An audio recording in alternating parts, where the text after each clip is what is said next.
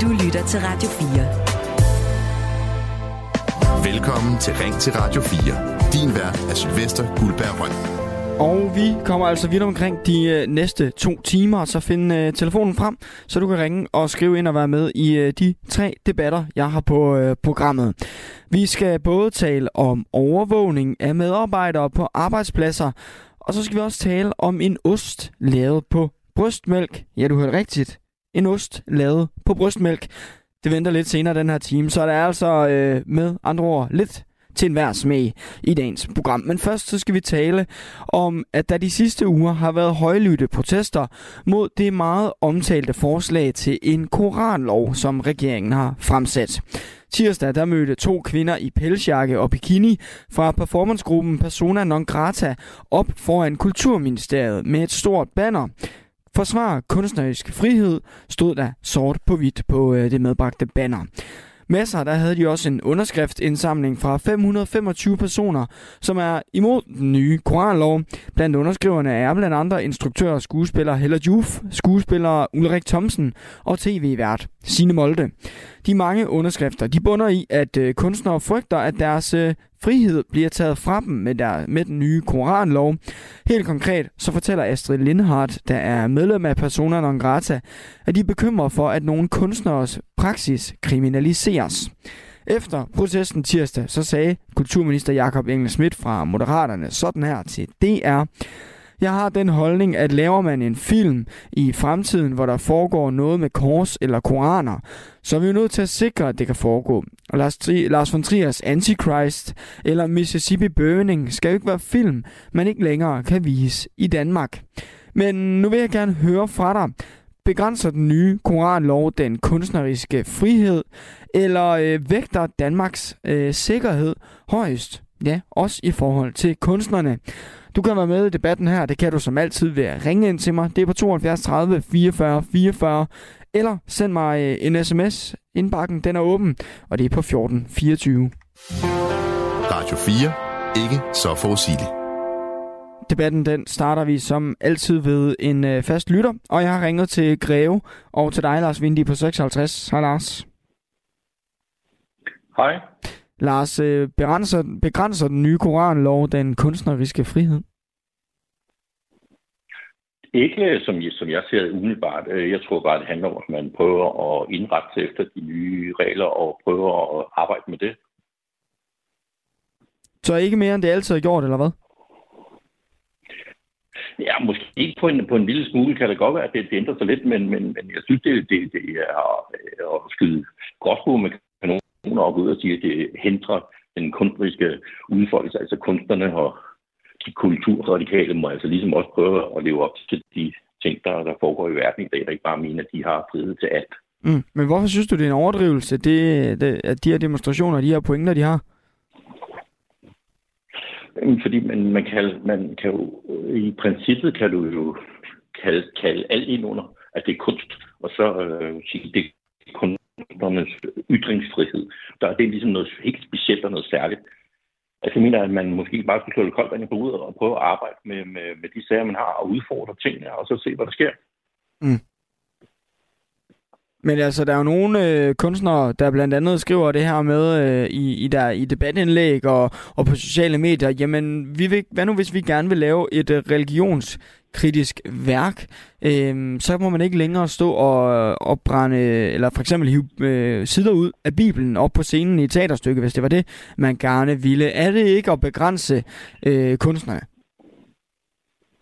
Jo, du kan kalde det en begrænsning, men det er en relativ lille begrænsning. Og man kunne jo gøre det, man, man, man, man skriver til nogle myndigheder om det der stykke, man nu har tænkt sig at gøre, om man står på en scene og hiver øh, sider ud af Bibelen, om hvor de vurderer det, om det er øh, ulovligt eller det er forkert. Altså, jeg synes bare, man kan prøve at arbejde med, med tingene, i stedet for bare med det samme at sige, det er frygteligt det her, det, vi kunstnere kan ikke nærmest fungere mere. Alting er noget skidt nu, nu er det alt sammen noget lort, frem for at prøve at være imødekommende. Mm. Så uanset om man som kunstner mener, at det er super vigtige religionskritik at brænde en koran af, så må man bare indfinde sig med, at det er der en lov, der siger, at man ikke må. Jeg kan, ikke, jeg kan ikke se, at der er noget kunstnerisk i at brænde koran af, eller brænde en bibel af. Man kan da gøre det på så mange andre måder. Altså, der, det, det giver ingen mening at, at bare genere folk ved at, at brænde en koran af. Det, det, det er fjollet. Mm. Nu øh, nævnte jeg selv, øh, eller kulturministeren nævner selv Lars von Trier, øh, som jo er øh, kendt som en kunstner, som, som virkelig forstår at prøve nogle grænser af, og, øh, og, og måske også øh, overskride dem en gang imellem. Øh, ham er der mange meninger til, men en ting, man kan i hvert fald øh, blive enige om, det er, at han er øh, prisbelønnet, og han er, han er et rigtig, rigtig stor kunstner. Øh, er det ikke sådan et eksempel på, at, øh, nu nævner han selv Antichrist, at Lars von Trier for eksempel vil jo have problemer, øh, måske med sådan en koranlov her? Jo, han ville have problemer, hvis han skulle lave den der Antichrist i dag. Mm. Det havde han ikke dengang, fordi der var der ikke noget med det. Men det vil han have i dag, så må han gøre det på en lidt anden måde. Og hvis han er så kunstnerisk intelligent, som, som I mener, og med alle de priser, han har fået, så finder han nok også en løsning og en vej ud af det, ligesom alle de andre meget, meget dygtige kunstnere, der, der findes øh, i, i Danmark. Så finder han nok en vej ud af, af den. Mm.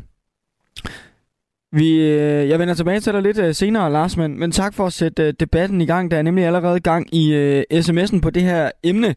Jeg har en sms fra Søren fra Ådshader, hvor der står, øh, Koranloven begrænser ikke bare den kunstneriske frihed, men vores frihed overhovedet at give efter for OIC-landene. Det er et skråplan, og lovforslaget er en katastrofe.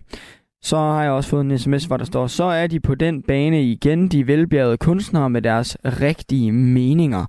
De danske kunstnere giver ikke en klap for, med undtagelse af Lars von Trier. Han er en kaliber helt for sig selv. Han er et geni. Nu øh, tager vi lige en tur til øh, Aarhus, så siger goddag til dig, Lena Poltas. Godmorgen. Godmorgen. Lena, øh, er det her en, øh, en begrænsning af kunstnernes frihed? Ja, det synes jeg faktisk. Altså, jeg synes efterhånden, at øh, man efterhånden ikke øh, tager slå en brud mere, uden at øh, der er en anden, der føler sig krænket. Mm. Altså, det er, jeg er ved at være rigtig, rigtig træt. Men jeg skal lige forstå, hvem er det, der, hvem er det, der burde rette ind? Er det, er det kunstnerne, eller er den her lov for rigid for dem? Hvad siger du? Jeg skal lige forstå, hvem det er, du skyder på. Er det kunstnerne, eller er det politikerne? Det er politikerne, helt okay. sikkert.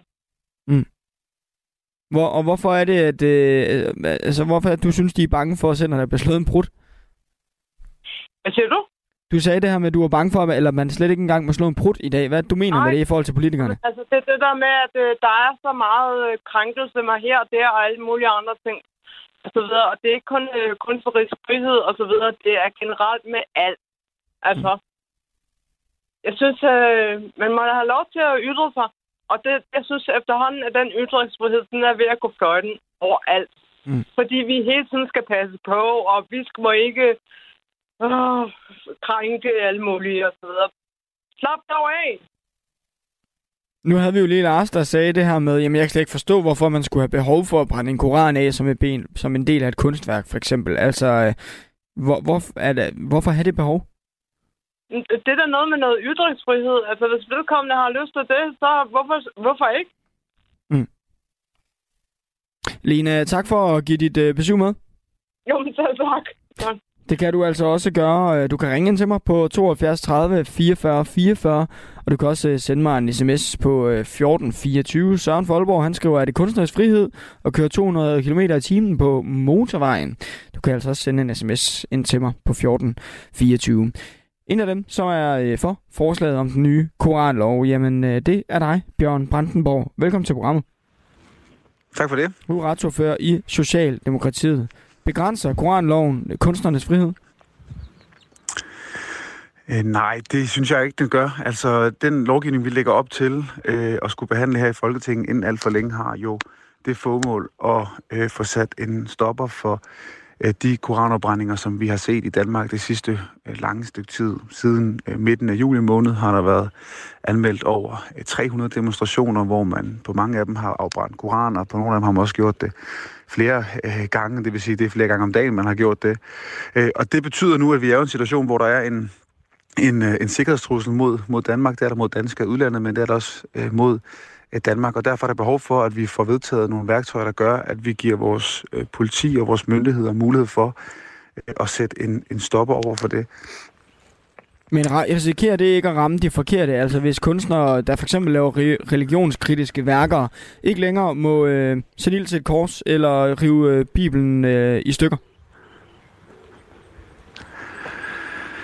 Øh, nej, det, det, det, det, det synes jeg ikke, det gør. Altså, og jeg synes også, der er en del misforståelser i den her diskussion. Altså, jeg tror, formålet, og det vi gerne vil med lovgivningen, er meget klart. Vi vil gerne sætte en stopper for, for de gentagende afbrændinger, der gør, at vi står i den sikkerhedspolitiske situation, som, som vi gør nu, som er, at Danmark er øh, udsat, og det synes jeg, at vi som politikere og som befolkning er nødt til at tage alvorligt. Den anden del af diskussionen i forhold til øh, kunstners øh, frihed, så er der jo stadigvæk masser af mulighed for at kunne begå øh, religionskritik. Det her forslag kommer til at gælde. Der tror jeg lige, vi øh, havde en øh, linje til Bjørn Brandenborg, som øh, røg fløjten.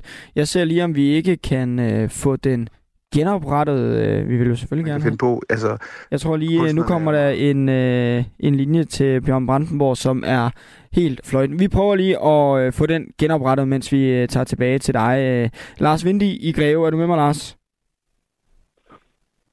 Ja. Ja, du hopper lige ind her i stedet for. Vi hørte ja. lige øh, Lena ringe ind og sige, at øh, jamen, vi er så bange for at ytre os lige pludselig, og det er altså en indskrænkelse, det, det her. Hvad mener du om det, hun sagde? Nej, jeg synes ikke, det er en begrænsning af ytringsfrihed. Altså, vi, vi, ud, altså, vi kan jo stille os op på en udkaster og råbe og skrige, at det, vi synes, der er en del af det, der står i Koranen, der er forkert. Altså med, at kvinder skal være tildækket, og hvad der nu er. Jeg har jo ikke forstand på, om lige præcis uh, Koranen. Øh, ikke må man gerne stille sig op på en ølkast og råbe og skrige og, og til at lave banner. Men ligefrem at sætte ild til det, det, det, jeg forstår ikke. Jeg forstår bare ikke, at det skulle være ekstraordinært lækkert at gøre det, og så har man sit budskab endnu mere ude ved at sætte ild til et eller andet. Eller sætte ild til Bibelen. Eller til noget buddhistisk eller noget. Det, det giver bare ikke mening. Argumentere for, hvorfor man synes, at det der med Koranen er forkert. Det, det ville da være bedre. Det der øh, mere intellektuelt og, og en bedre måde at, at begå sig på, frem for bare at være, lad mig sige det, et simpelt menneske bare sætte ild til en koran. Altså, hvor lavt kan det blive? Mm. Så du køber egentlig Bjørn Brandenborg her øh, doku- øh, argument om, at øh, vi er i en særlig sikkerhedspolitisk situation, hvor vi måske er nødt til at gøre noget særligt? Ja, men, men jeg mener ikke bare sikkerhedspolitisk.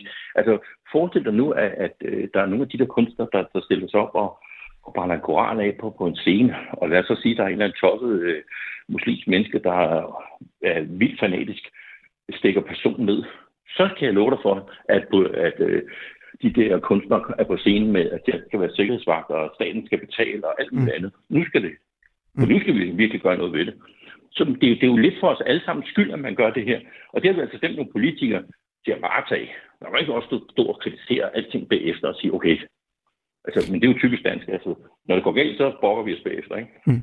Lars, øh, tak for lige at øh, træde til, for nu tror jeg, jeg har fået linjen op og køre igen til dig, Bjørn Brandenborg, øh, retsordfører i Socialdemokratiet. Er du med mig? Det håber jeg. Yes, det er du. Kanon. Lars, eller undskyld, øh, Bjørn, lad os øh, fortsætte, hvor vi slap. Øh, du siger det her, det bygger også lidt på en misforståelse, men den her underskriftsindsamling øh, mod jeres forslag øh, fra kunstnere, den rundede 500 underskrifter her i weekenden. Kan du forstå, at der sidder mange kunstnere og frygter for at blive begrænset rent professionelt? Med de ting, der bliver sagt, ja, så kan jeg godt forstå det. Og jeg synes sådan set ikke, jeg har ikke noget imod underskriftsindsamlinger. Jeg synes, det er, det er helt fint, at man øh, udviser øh, bekymring, hvis man er bange for, at, at der er noget, som man tidligere har måttet, man så ikke, man ikke længere må, eller det kommer til sådan generelt at begrænse det kunstneriske øh, frihed, som jeg også har hørt nogen sige. Og der kan man sige, der, der har vores opgave jo så også sørge for, at, at det er så klart for, for dem, der har den bekymring, at det altså ikke er det, der, der er tilfældet. Og lige nu er vi jo i en proces, hvor at lovforslaget det er fremsat i høring, og det vil sige, der har alle dem, som vil synes, det er relevant, altså det kan være kunstnere, det kan være organisationer, fagforbund, som synes, at der er noget, der skal præciseres i lovforslaget, de har mulighed for at indgive det, der hedder et høringssvar lige nu. Og dem når vi så at kigge på, inden at der er en første behandling i, i Folketingssalen om nogle uger. Øh, og det er jo det, vi sidder og kigger på nu. Altså er der brug for, at nogle af de ting, som som, øh, som vil med det her lovforslag, de står skarpere, end, end hvad de har gjort. Er der brug for, at de ikke gør det?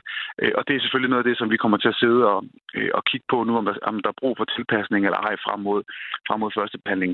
Men jeg tror, formålet for de fleste står jo efterhånden krystal det er klart. Altså, mm. Det handler om at sørge for at få sat en stopper for, for de gentagende afbrændinger, som gør, øh, at vi står i en, i en udsat position som land. Og der, der kan man sige, øh, for mig, noget af det vigtigste som politiker, det er at sørge for danskernes sikkerhed og tryghed, og der er altså nødt til at vedtage noget lovgivning, der gør, at vi har mulighed for at kunne beskytte det. Mm. Men ja, ja formålet, det, det har I jo øh, rigtig mange gange været ude og fastslå. Øh, det er sikkerhedspolitisk, øh, det er, øh, ja, har selvfølgelig noget at gøre med de mange koranopbrændinger, der gør. Men derfor kan værktøjet vel godt være alt, alt for skræbt og ramme de forkerte. Jamen, det, det mener jeg ikke, det gør. Altså, det, som, det, det, er rigtigt, det, det, det lovgivning betyder, man ikke må nu, det er, at man må ikke længere brænde, brænde en koran, øh, eller en bibel, øh, eller en øh, toran. Men der er jo stadig masser af muligheder for at kunne begå religionskritik. Altså, der er Øh, vi lever i øh, et af de frieste lande i hele verden. Vi har en ekstremt udvidet grad af, af ytringsfrihed. Der er masser af ting, som, som man heldigvis kan og må kritisere øh, i Danmark, og religion øh, er heldigvis en af dem. Og jeg synes, der er masser af god grund til at kritisere øh, religion. Der er også der er masser af god grund til at kritisere islam som, som religion. Jeg synes, det, og det synes jeg endelig bare, at, at kunstnere skal, skal, skal blive ved med at gøre også efter det her lovforslag. Men når vi vedtager det, som du selv siger, så har vi sagt det mange gange, men det er også fordi, det er det, det handler om. Og jeg, jeg er med på, at der så er også nogen, der prøver at få det til at handle om alt muligt andet. Men når vi vil med at gentage det, så er det fordi, øh, at det er den opgave, øh, vi har, og det er den, vi tager meget, meget alvorligt, og det er den, vi gerne vil, mm. finde en, en løsning på. Nu nævner du selv øh, Bjørn, at, at der kommer høringer, hvor man kan give sit input til det her øh, lovforslag, og der har sandt for dyden været mange kommentarer og inputs til jeres lovforslag, ja. også i medierne. Øhm, skal man forstå det som om, at I er åbne over for at, at rette på det, inden det ryger til afstemning? Man skal forstå det sådan, så det er meget almindeligt, altså det er en helt almindelig proces, at hver eneste gang, vi, vi vedtager et lovforslag i Folketingssalen, så er der en, en proces på fire uger, hvor alle dem, der måtte have lyst til det, du kan faktisk også gøre det, hvis du, hvis du har lyst til at kommentere på det, kan sætte et høringssvar ind. Og dem sidder man selvfølgelig og kigger på, både os politikere, og det gør de dygtige jurister over i Justitsministeriet selvfølgelig også, og kigger på, mm, er der brug for, at vi præciserer noget i bemærkninger til lovforslaget? Er der brug for, at vi måske lige øh, får justeret det her, sådan så øh, at det står totalt skarpt, hvad vi mener osv.?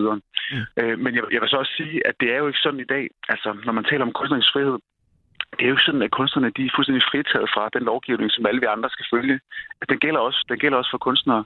Kunstnere har heller ikke øh, mulighed for i dag at lave øh, kunstværker, der er enormt racistiske. Så bliver man dømt efter racismeparagrafen. Der er over 400 begrænsninger af ytringsfriheden, som også gælder for, for kunstnere. Og det betyder selvfølgelig også, at når vi vedtager øh, en ny lovgivning, der har til formål at stoppe afbrændinger foran ambassader, så kommer den lovgivning selvfølgelig også til at gælde for kunstnere, ligesom den gælder for, den gælder for alle andre. Men ja, vi sidder og kigger på, vores, på, på, på lovforslaget og på de høringssvar, der kommer ind, og der har været forskellige indspark, både fra faglige organisationer, fra, politiets øh, organisationer og jo også fra, fra kunstnere. Og alt det synes jeg er rigtig godt, og vi lytter til det, vi kigger på det, og så må vi jo se, øh, om vi så også er enige i, at der er noget, der skal tilpasses til sidst. Bjørn Brandenborg, tak fordi du var med i programmet i dag. Selv tak. Retsordfører altså i øh, Socialdemokratiet. Og øh, vi øh, iler videre til Vissenbjerg og siger goddag til dig, Bent på 59. Ja, goddag. Goddag, Bent. Øh, det, her, det her forslag til en koranlov, begrænser det kunstnernes frihed? Ja, og vi andre. Og vi andre? Frihed, ja, det gør det da. Det er da mm. helt hen i skoven, det de har gang i. Altså, hvis de vil absolut gøre noget for at tilfredsstille de der øh, totalitære regimer, som det handler om, det er jo det, det handler om, mm. at de skal blive tilfreds med, hvad et frit, uafhængigt land øh, som Danmark gør, så kunne de jo genindføre blasfemiparagrafen, øh, som vi kender, og vi ved, hvad indeholder. Så kunne de øh, genindføre den, og så bruge det i det omfang, som øh, det er nødvendigt til at stoppe øh, eksempelvis øh, Rasmus Paludan og andre. Mm. Øh, eller i hvert fald begrænse ham, fordi han er jo sikkert også intelligent nok til at finde andre metoder øh, til at udtrykke sin sympati eller antipati mod øh, islam. Det er jo det, han vil, øh, og i hvert fald gerne provokere for at blive øh, kendt. Så jeg, men, men jeg... det, de gør her, det er helt hen i skoven og fuldstændig ved siden af skiven. Fuldstændig og aldeles. Og det er godt, danskerne de er. Altså, vi er jo vant til det, fordi vi så jo under corona, hun tog jo hele Danmarks frihed, og der var ingen, der protesterede overhovedet det er sgu skræmmende at se sådan et frit land, som Danmark var engang. De bare fuldstændig accepterer det uden at... Ja, ko- coronaen er vi heldigvis kommet over, men nu taler vi lige om koranlov. Øh, jeg har fået en sms fra Rasmus, hvor der står, øh, der skal være lighed for loven, og loven skal gælde alle. Men når det så er sagt, så er det en totalt tåbelig lov. Er det også øh, er det en holdning, du, du bakker op om? Ja. Fuldstændig. Altså, nu, hvis de kalder det her et nålestiks øh, en nålestiksoperation, så vil jeg sgu nødig være patient i hvert fald. Mm. De rammer der aldrig nogensinde en blodår eller noget som helst, hvis det her det skal forestille at være nålestik. Gå fri med vel. Så øh, når PT blandt andet vurderer, at der er en høj sikkerhedstrussel mod Danmark, som følger direkte af de her koranafbrændinger, skulle de så bare sidde på hænderne, politikerne? De skulle genindføre blasfemiparagrafen, hvis de mener, at der er behov for at gøre så meget, som de gerne vil gøre. Øh, men, men at sælge ytringsfriheden i det her omfang, som vi er ved, det er helt hen i skoven i forhold til det, vi ønsker at opnå. Altså, vi har jo også Mohammed-krisen. Der var vi også truet. Og, og er sådan set en specielt stor fan af Anders Fogh, men er glad for at have statsminister dengang, for han stod trods alt fast, så fast som det nu kunne lade sig gøre. Mm. Når man står i så voldsom en storm, så kan, så kan selv de stærkeste træer jo vælte. Mm. Men han stod meget fast, og det er altså nødvendigt, fordi de ønsker ikke frihed, de her folk. Det er jo det, der er så paradoxalt. De kan jo slagte folk, som de har lyst til, altså hænge dem op i diverse kraner og gøre, hvad de vil, uden vi protesterer. Men Den... når det kommer til os, hvad vi skal, så kan vi bare væske og rette ind. Nej, tak. Bent, øh, tak for indsparket. Velkommen. God dag. I lige måde. Yes, han skriver på sms'en, man kan altid stille kunstige udfordringer op, som her for eksempel en enkelt yderliggåelig person, som hele tiden anmelder demonstrationer med af afbrænding af diverse, og så nogle kunstnere, som i en sammenhæng ønsker at anvende religionen i denne. Det kan så domstolene sagtens se forskel på, lyder det altså fra øh, Jesus. Du, skal, du kan ringe ind til mig. Der er rigtig mange, der ringer lige nu, men øh, bare bliv ved, vi skal nok nå dig, selvom du måske hænger lidt længe i øh, telefonen. Det er på 72 30 44 44. Du kan også sende mig en sms i stedet. Det er på 14 24. Nu øh, tager vi et tur til Ballerup, hvor jeg kan sige goddag til dig, Sinan, på 31. Goddag. Hej Sinan. Øhm, er kunstnernes frihed øh, udsat på grund af den her koranlov? Nej, det vil jeg ikke mene. Øh, på ingen måde. Hvorfor? Øh, fordi hvorfor er det en ytringsfrihed at, øh, at brænde Koranen, eller håne Koranen, eller for den sags skyld andre øh, religiøse bøger? Øh, hvorfor er det en ytringsfrihed? Det, det kan jeg simpelthen ikke forstå.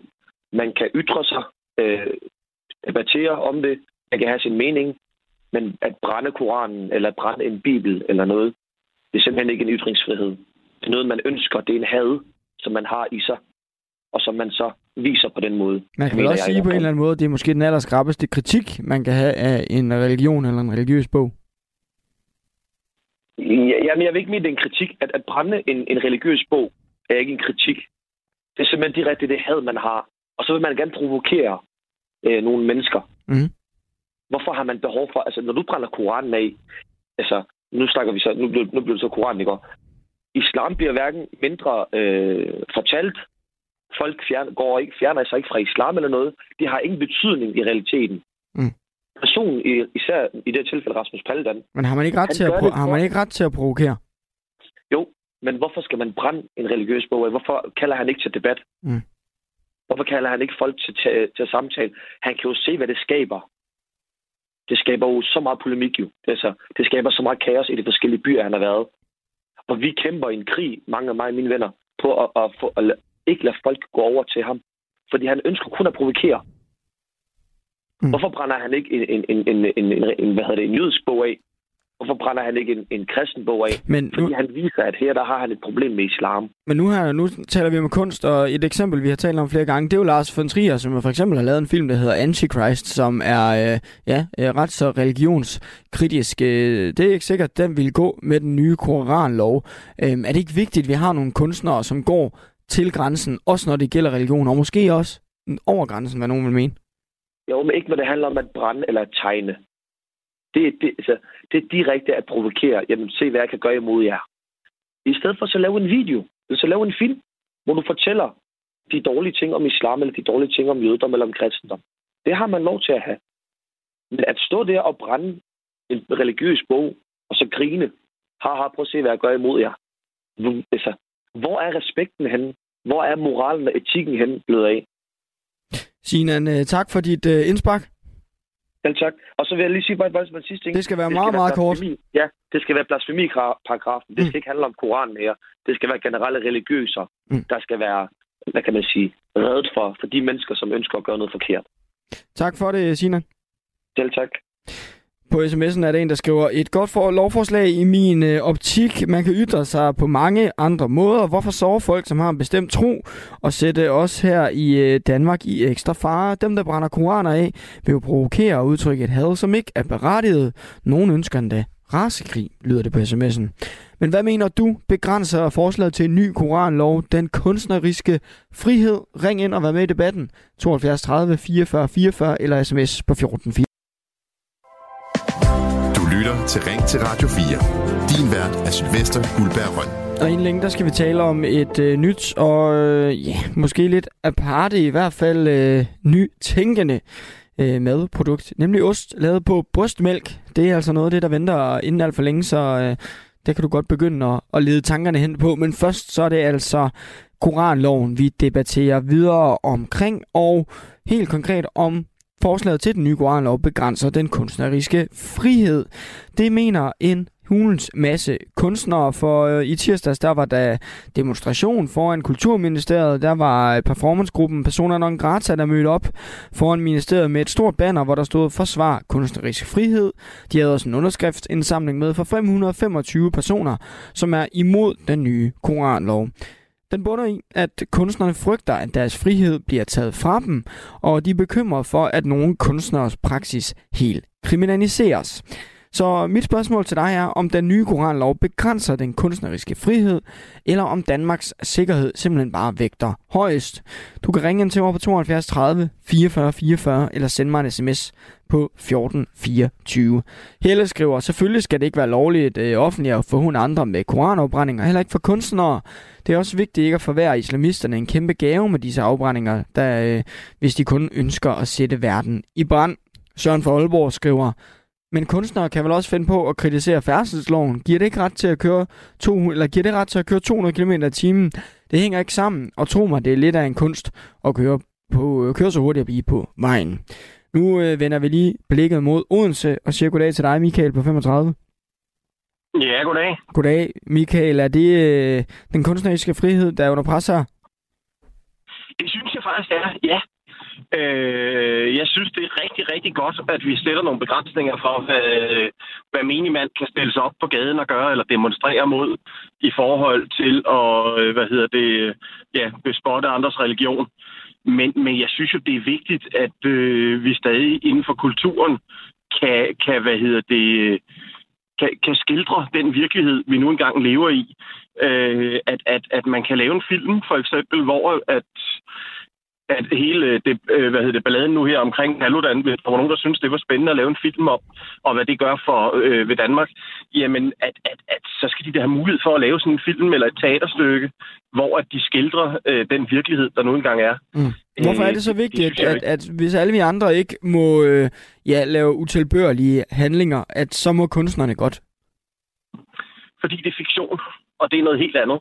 Øh, det, det, og, og, og det er jo tit også gennem kulturen og fiktionen, at vi, øh, at vi nogle gange kan tale om de ting, som vi måske ikke kan, kan gøre i, i virkeligheden øh, på samme måde. Der er jo også der er jo masser af ting, man inden for, for kulturen både øh, gør grin med, og øh, hvad hedder det, øh, og, og, og hvad kan man sige, øh, måske hvor, hvor man går helt ind til benet på en helt anden måde, end vi nogensinde vil gøre ude i virkeligheden. Øh, øh den måde, folk står og omtaler øh, stand-upper for eksempel, står og mm. omtaler andre mennesker på, det vil, det vil de færreste mennesker jo også gøre i virkeligheden. Men, Men det er en del af kunsten, og det der får os til at, at forholde os til tingene øh, som, som minimand menneske. Det er jo, øh, kunst er jo noget, der får en, og kultur, det er jo noget, der får, os til at tænke over tingene. Og, men, og... men hvis det nu er et kunstværk, lad os sige, det er et teaterstykke eller en øh, film, har det ikke et meget, meget større publikum, og dermed måske kan udgøre en øh, større sikkerhedstrussel, end hvis det var du eller jeg, der gik ned på gaden og gjorde det her? Nej, fordi de fleste mennesker forstår godt, at, at film, det er fiktion. Øh, der er jo også, altså, der er jo, jeg synes jo også, der er kæmpe forskel på. Jeg, jeg tænker lidt, hvis vi skal forbyde, at man må gøre grin med en øh, koran for eksempel, jamen så skal vi vel også forbyde, at man kan gøre grin med, øh, med handicappede for eksempel i, øh, i film eller på scenen. Øh, hvor, hvorfor skal det være okay at håne den ene, øh, men, men ikke den anden? Øh, det, det synes jeg jo, der er noget, noget mærkeligt i. Der er masser af svage mennesker, som der bliver gjort grin med øh, på daglig basis. Hvor, hvorfor skal, øh, fra en scene, hvor, hvorfor skal man ikke have mulighed for at gøre det samme med, med en religion? Michael, en, en eller anden, altså, det kan jo også være med en ironisk distance, for eksempel. Ikke? Michael, tak for indsparket øh, i debatten. Tak for holdningen. Selv tak.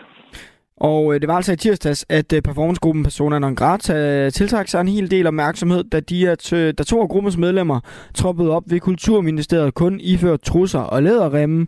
Det gjorde de for at aflevere et banner med påskriften Forsvar kunstnerisk frihed. Kulturmagasinet her på Radio 4 talte i går med Mai Katsume. Hun er øh, scenograf, performancekunstner og medlem af Persona Non Grata. Og hun fortalte, fortalte sådan her om, hvad de håber på at opnå med aktionen. Vi kæmper jo selvfølgelig for den kunstneriske frihed. Det øh, bandet står jo forsvar kunstnerisk frihed. Øh, at kunsten skal være fri. Øh, den skal have lov til at være grænsesøgende. Øh, og den skal være afsøgende på vegne af os alle sammen.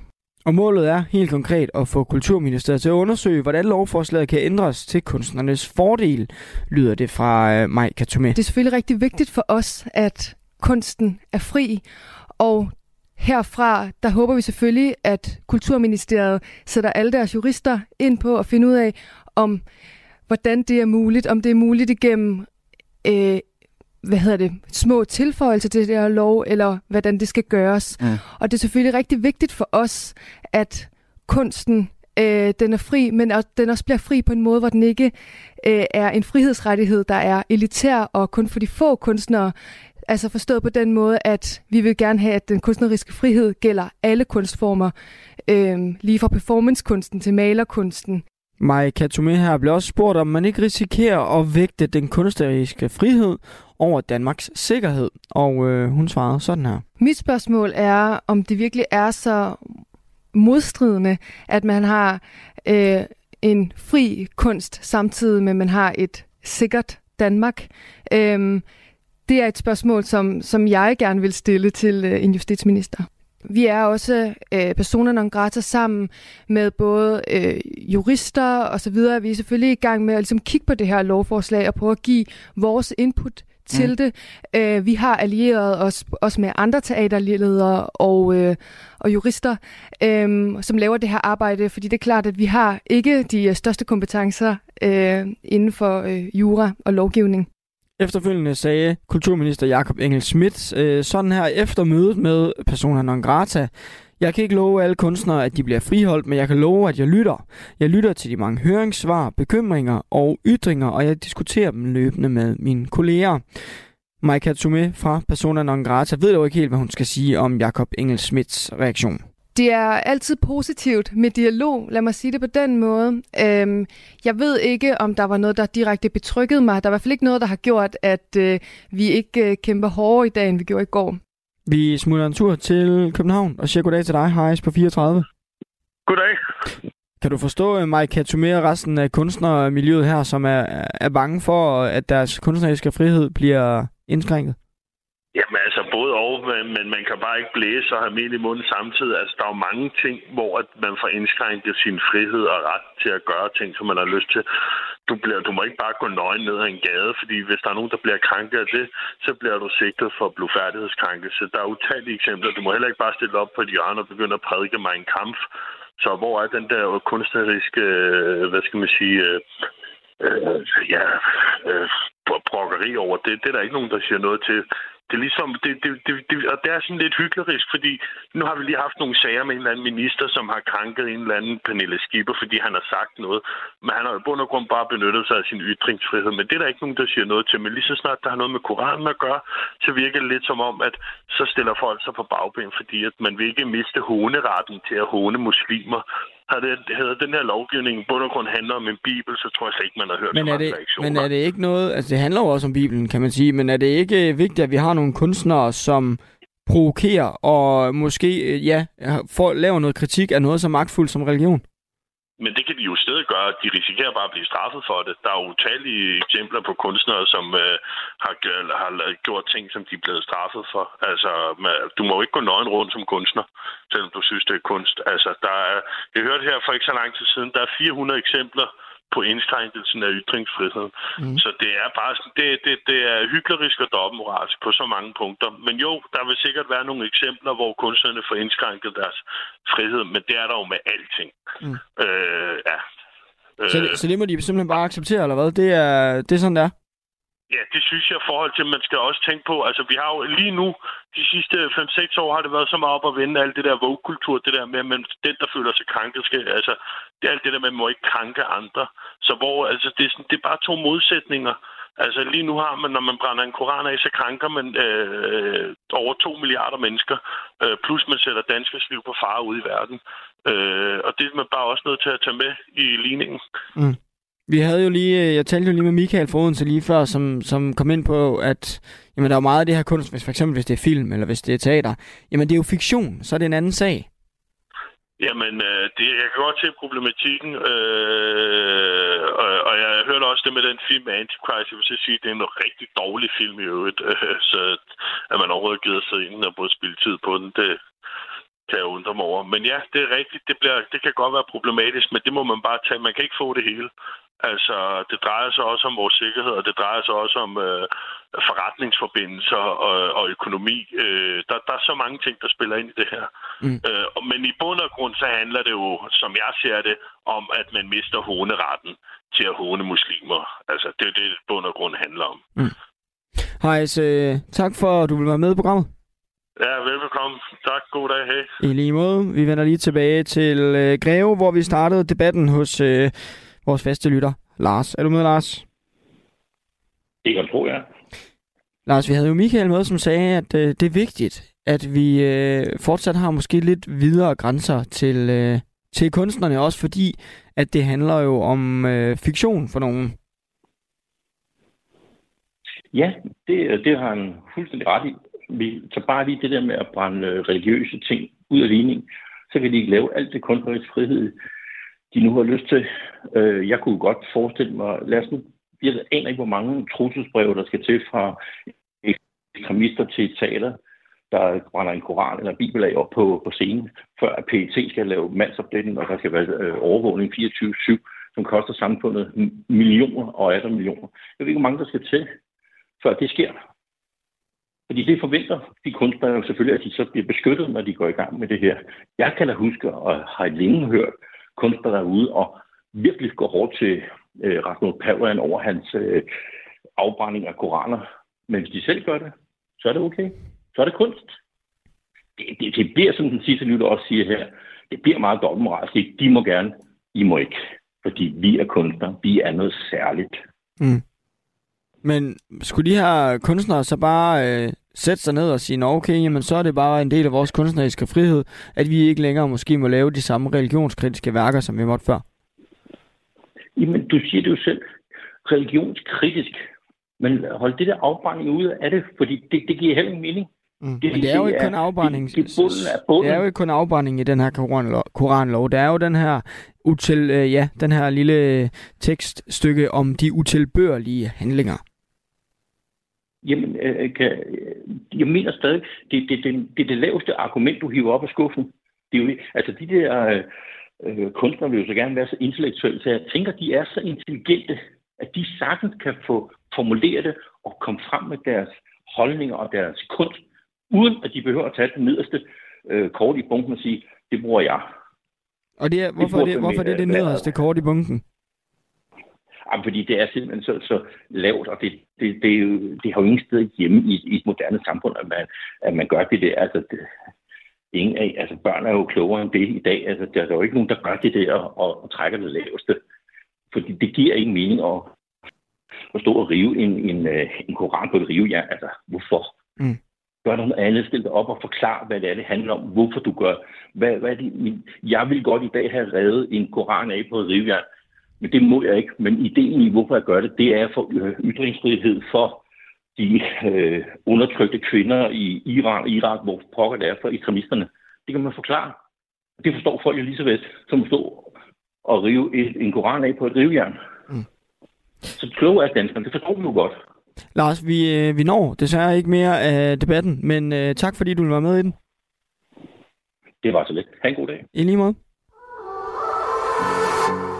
En kendt dansker er død i en time. Synes, det ville være skrækkeligt, hvis jeg vidste, noget skulle være for evigt. Men først skal de spise et måltid, som var det deres sidste. Så kommer, kommer desserten. Så kommer den altså. Fuck, hvor er det voldsomt. Og, øh... og altså, hvorfor, Anna? Hvorfor? Altså, jeg aner det ikke. Sammen med vært Lærke Kløvedal taler de om døden, maden og alt derimellem. Men fjordhejer, det er barndom. Det er gode stunder med min far. Det er noget af det eneste, jeg har haft med papa. Lyt til det sidste måltid i Radio 4's app, eller der, hvor du lytter til podcast. Æret være hans minde. Radio 4. Var det det? Det var det. Ikke så forudsigeligt. Nu skal vi en tur i øh, madens verden, og vi skal smage på noget, det formentlig er rigtig mange år siden, du har smagt, og som du nok ikke lige forbinder med mad, nemlig brystmælk. Der er nemlig kommet et nyt produkt på markedet. Det hedder Milk Cheese, og det er, som navnet antyder, ost, der blandt andet er lavet på brystmælk, ja, fra mennesker. Der laves øh, forskellige typer, alt fra flødeost til mozzarella, men de fleste består af græsk yoghurt, sødmælk, osteløbe og så cirka 8-10% brystmælk. Kvinden bag konceptet, hun hedder Mathilda Bengtsson, hende snakker jeg med lige om lidt. Hun øh, bor i København, og øh, osten den skal forstås som en hyldest til kvinder, lyder det. Jeg ser det som et øh, feministisk projekt, for det er kun kvinder, der kan levere varen. Jeg tænker ikke, jeg skal blive rig på det her, og det er vigtigere for mig at få nogle kvinder med, som støtter op om projektet, fortæller hun til Avisen Danmark. Hvis man som ammende kvinde er interesseret i at sælge sin overskudsmælk, ja, så tilbyder hun endda 1000 kroner per, literne, øh, per liter. Det er iværksætteren selv, der laver ostene, der er tiltænkt som et øh, gourmetprodukt. Hver gang hun laver en øh, ny batch, så giver hun et øh, kvindenavn, den seneste kaldet Gertrud. Og øh, indtil videre, så kan de altså købes i en enkelt specialforretning på Amager. Det her med at indtage brystmælk som voksen, det er ikke en helt ny idé eller et nyt fænomen. I øh, flere år så har øh, det været en ting i øh, nogle dele af bodybuilding-miljøet, hvor der i øh, England sågar har været brystmælksbørser online, fordi at øh, det indeholder en masse protein, som øh, bodybuilder, bodybuilder, bodybuildere gerne vil have, så deres muskler kan vokse. Der er dog øh, ingen videnskabelig effekt for en særlig, særlig virkning øh, på muskelmassen. Men nu er det altså muligt at købe en øh, ganske almindelig øh, mozzarella, og selvom det kan virke obskurt, jamen så kan vi da godt tage en snak om det og tage en debat. Vil du spise ost lavet på brystmælk? Er det grænseoverskridende? Eller øh, mærkeligt? Eller måske spændende? Ring ind til mig og vær med i debatten 72 30 44 44, eller send mig en sms på 1424. Radio 4. Ikke så forudsigeligt. Og nu starter vi lige debatten i lejre hos vores faste lytter Niels Møller Nielsen på 67. Hej Niels. Ja, hej. Niels, vil du spise ost lavet på brystmælk? Jamen, jeg er jo lidt nysgerrig anlagt, så det kunne da godt være, at man skulle prøve at smage det. Men hvis det kun er 10 procent af det, der er øh, brystmælk, så tænker jeg på, så er der nok ikke en stor forskel. Så det, og det lyder som om, det bliver dyrt. Hvis det er 1000 kroner per liter mælk, så tænker jeg på, hold da op, det bliver da nok en dyr ost. Mm. Men øh, det er, man skulle prøve det. Jeg prøver på at spise så mange forskellige ting som muligt. Nogle gange til jul, så har de jo gnu eller øh, Thomson Gazelle eller noget andet til salg i mm. nogle af supermarkederne. Jeg vil gerne prøve at smage alt her i verden, så det kan godt være, at jeg er med på vognen, men jeg tror ikke, noget, jeg kommer til at spise hver dag.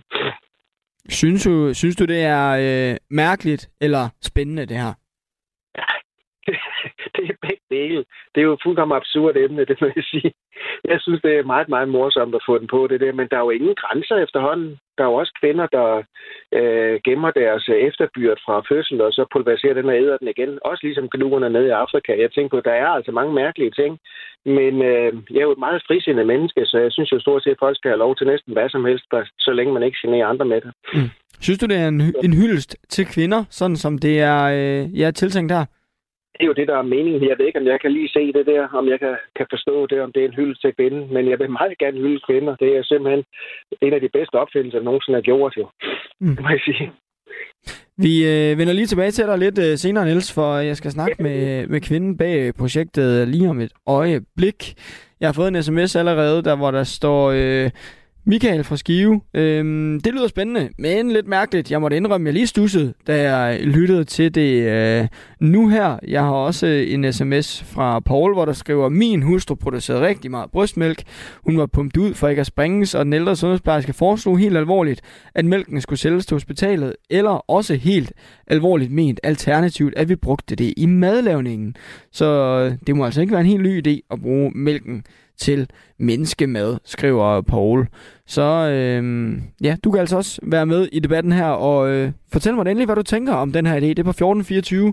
Du øh, sender mig en sms. Du kan også snakke med mig om det. Det er på 72 30 44 44. Du lytter til Ring til Radio 4. Ja, det er jo øh, verdens mest naturlige ting at indtage, måske bare ikke lige som voksen, nemlig øh, brystmælk.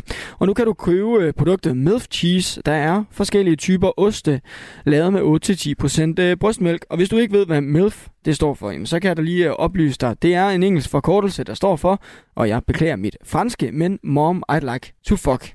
Det er altså det, som øh, der kommer bag MILF Cheese her. Og nu kan jeg sige velkommen til kvinden bag, nemlig øh, dig, Mathilda Bengtsson. Ja, halløj. Mathilda, jeg er nødt til at starte. Hvorfor lave ost med brystmælk? Øh, det var faktisk, fordi jeg har en ven, som har en ostehandel, og så har han ikke så mange kunder i den big, så tænkte jeg, måske kan jeg hjælpe ham at få lidt opmærksomhed. Og så bare fik jeg den her idé, du ved, vi kan lave ost med brystmælk. Øh, så kunne det ligesom være en lille en måde at få kunder ind i, i butikken på, simpelthen. Ja. Så det er, det. det er simpelthen bare en specifik tanke, eller hvad? Ja, sådan var det faktisk. Og så tænkte jeg, men måske kunne man faktisk du ved, sælge det i en lidt større udgave, ikke? Eller måske kan man faktisk øh, gøre det til en seriøs uh, business. Og jeg synes, at der er, ja, som, jeg, som jeg siger, der er et kæmpe feministisk projekt, for det er kun kvinder, som kan producere den her vare, ikke? Det er kun dejlige mødre, som kan lave brystmælk. Så nu har jeg lyst til at se, om jeg, om der kan få det til at virke og blive den her gourmetost, som jeg, som jeg drømmer om. Men vi må se, vi må se på det. Ja, for kan du, kan du ikke lige prøve at forklare, hvordan det her det skulle være tænkt feministisk? Jamen, det er fordi du kan jo ikke lave brystmælk. Der er ingen mænd, der kan lave det her, som kan producere det her. Man er jo ligesom nødt til at være i handel med kvinder, så får det, så får det ud på markedet, ikke? Og det kan jeg bare super godt lide. Altså, jeg kan super godt lide alle de fede beskeder, jeg har fået fra virkelig mange kvinder, som gerne vil være med i det her businessprojekt. Så ja. Jeg har allerede fået mange sms'er, øh, Mathilda. Øhm, der er nogen, der øh, tager imod det med åbent sind, og der er altså også nogen, som synes, det her det er lige over grænsen. Der er, der er sågar en, der skriver kanibalost. Nej, tak. Okay. Kan du, for, kan du forstå okay. dem, der synes, det her det er lige, ja. lige det, det, det, det nysgerrigske? Ja, jamen det kan jeg være tal. Jeg kan også sige, at jeg har faktisk selv ikke spist den, for det er heller ikke noget, som interesserer mig at smage på. Uh, så jeg er ligesom ikke en del af min egen kundekreds, eller jeg er ikke en del af kundekredsen. Men, uh, men for den første liste var det Niels, han hed. Yes, første liste der. Mm. Yes, første liste. Han var da super sød. Altså det er lige den hvad skal man sige, den respons, jeg gerne vil have. At hvis, hvis man synes, det kunne være sjovt at prøve, skal man endelig bare prøve det. Og hvis du ikke har lyst, så skal du endelig bare lade være. Altså igen, jeg er en af dem, som gerne lader være med det. Mm. Så ja. Og hvordan, øh, altså, hvordan sikrer du så, der, at øh, det her det også ja, er sådan helt sikkert og ja, hygiejnisk at spise og lave, lave fødevarer med, med brystmælk for mennesker? Ja, altså det ved jeg ikke nu. Jeg er ikke kommet så langt i min proces endnu. Altså jeg har bare lavet den her ost hjemme indtil videre, men selvfølgelig, hvis jeg, hvis jeg skal ud med den i butikken eller i ostehandler, så skal jeg selvfølgelig have lidt uh, sikkerhed og miljøforvaltning og sådan noget over det hele. Men igen, det er et meget nyt projekt, og jeg har ikke viden om det her endnu, så det må komme lidt mm. efterhånden. Mm. Men uh, det skal vi selvfølgelig styre på. Du øh, siger jo, det her det er feministisk, og øh, det er en hyldest til, til kvinderne og mødrene. Samtidig så, ja. så kalder du det jo et, et seksuelt begreb. Du kalder det for milf cheese. Ja, Hvordan det hænger det sammen? For sjov. Jamen, det gør jeg lidt for sjov. Jeg, bare, jeg synes bare, det var et sjovt navn, ikke? Og øh, jeg synes simpelthen bare, det var et sjovt navn. Nu er der, nogle, vi er der alle sammen nogle dejlige med, og jeg tænkte ikke, jeg synes, milf lød lidt sødt. Jeg synes, det lyder lidt cute, og det er sjovt, at det hedder milf cheese end, end mor, morost. Det lyder da lidt tidligt, synes jeg selv. Så, mm. øh, Hvordan er interessen for, øh, for det? Jeg kan se, altså det vælter ind med sms'er, der er, der er, for, øh, der, der er forskellige, øh, forskellige holdninger til det, men hvordan oplever du interessen for det? Øh, jamen, jeg har kun fået super søde beskeder på min Instagram. Jeg har kun fået en negativ besked, men selvfølgelig er det den, jeg husker. Det er det, som er så forfærdeligt, ikke? Jeg får så meget dejlig respons, og alle synes, det er så sejt, men så er det et menneske, som siger noget negativt, og så er det desværre det, den besked, som gør, at man ikke kan sove om natten. Så det er jo lidt øv. Så, øh, så hvis jeg har noget negativt at sige, så sig det ikke til mig, for jeg bliver, jeg bliver ked af det faktisk. Mm. så, ja. Der er en her, der skriver, hvordan foregår det? Øh, bliver det tappet et centralt sted, eller sender man mælk med posten? Hvordan foregår det? Øh, altså, jeg kan ud og hente det. Det gør jeg, men altså de ost, jeg har lavet indtil videre, det har jeg lavet på, ved, lavet på, men har, det er mælk, som mine veninder har doneret til mig, ikke? Ja. Men, øh, men hvis jeg skal ud i en studie, ved, hvis jeg skal ud i butikken, så må jeg køre og hente indtil videre, og det er kun mig, som laver den her det er kun mig, der har startet. Altså, måske skal jeg have nogle flere mennesker i projektet, men jeg har ikke råd til betalerne også. Så vi må se, vi må se hvor lang tid den holder, mm. den, den bitchen her.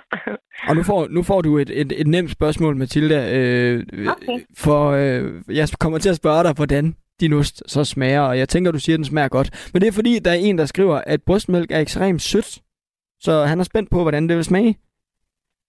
Ja, og igen, jeg har jo faktisk ikke selv smagt den, og det er vildt ikke, men øh, nu fortæller jeg det alligevel.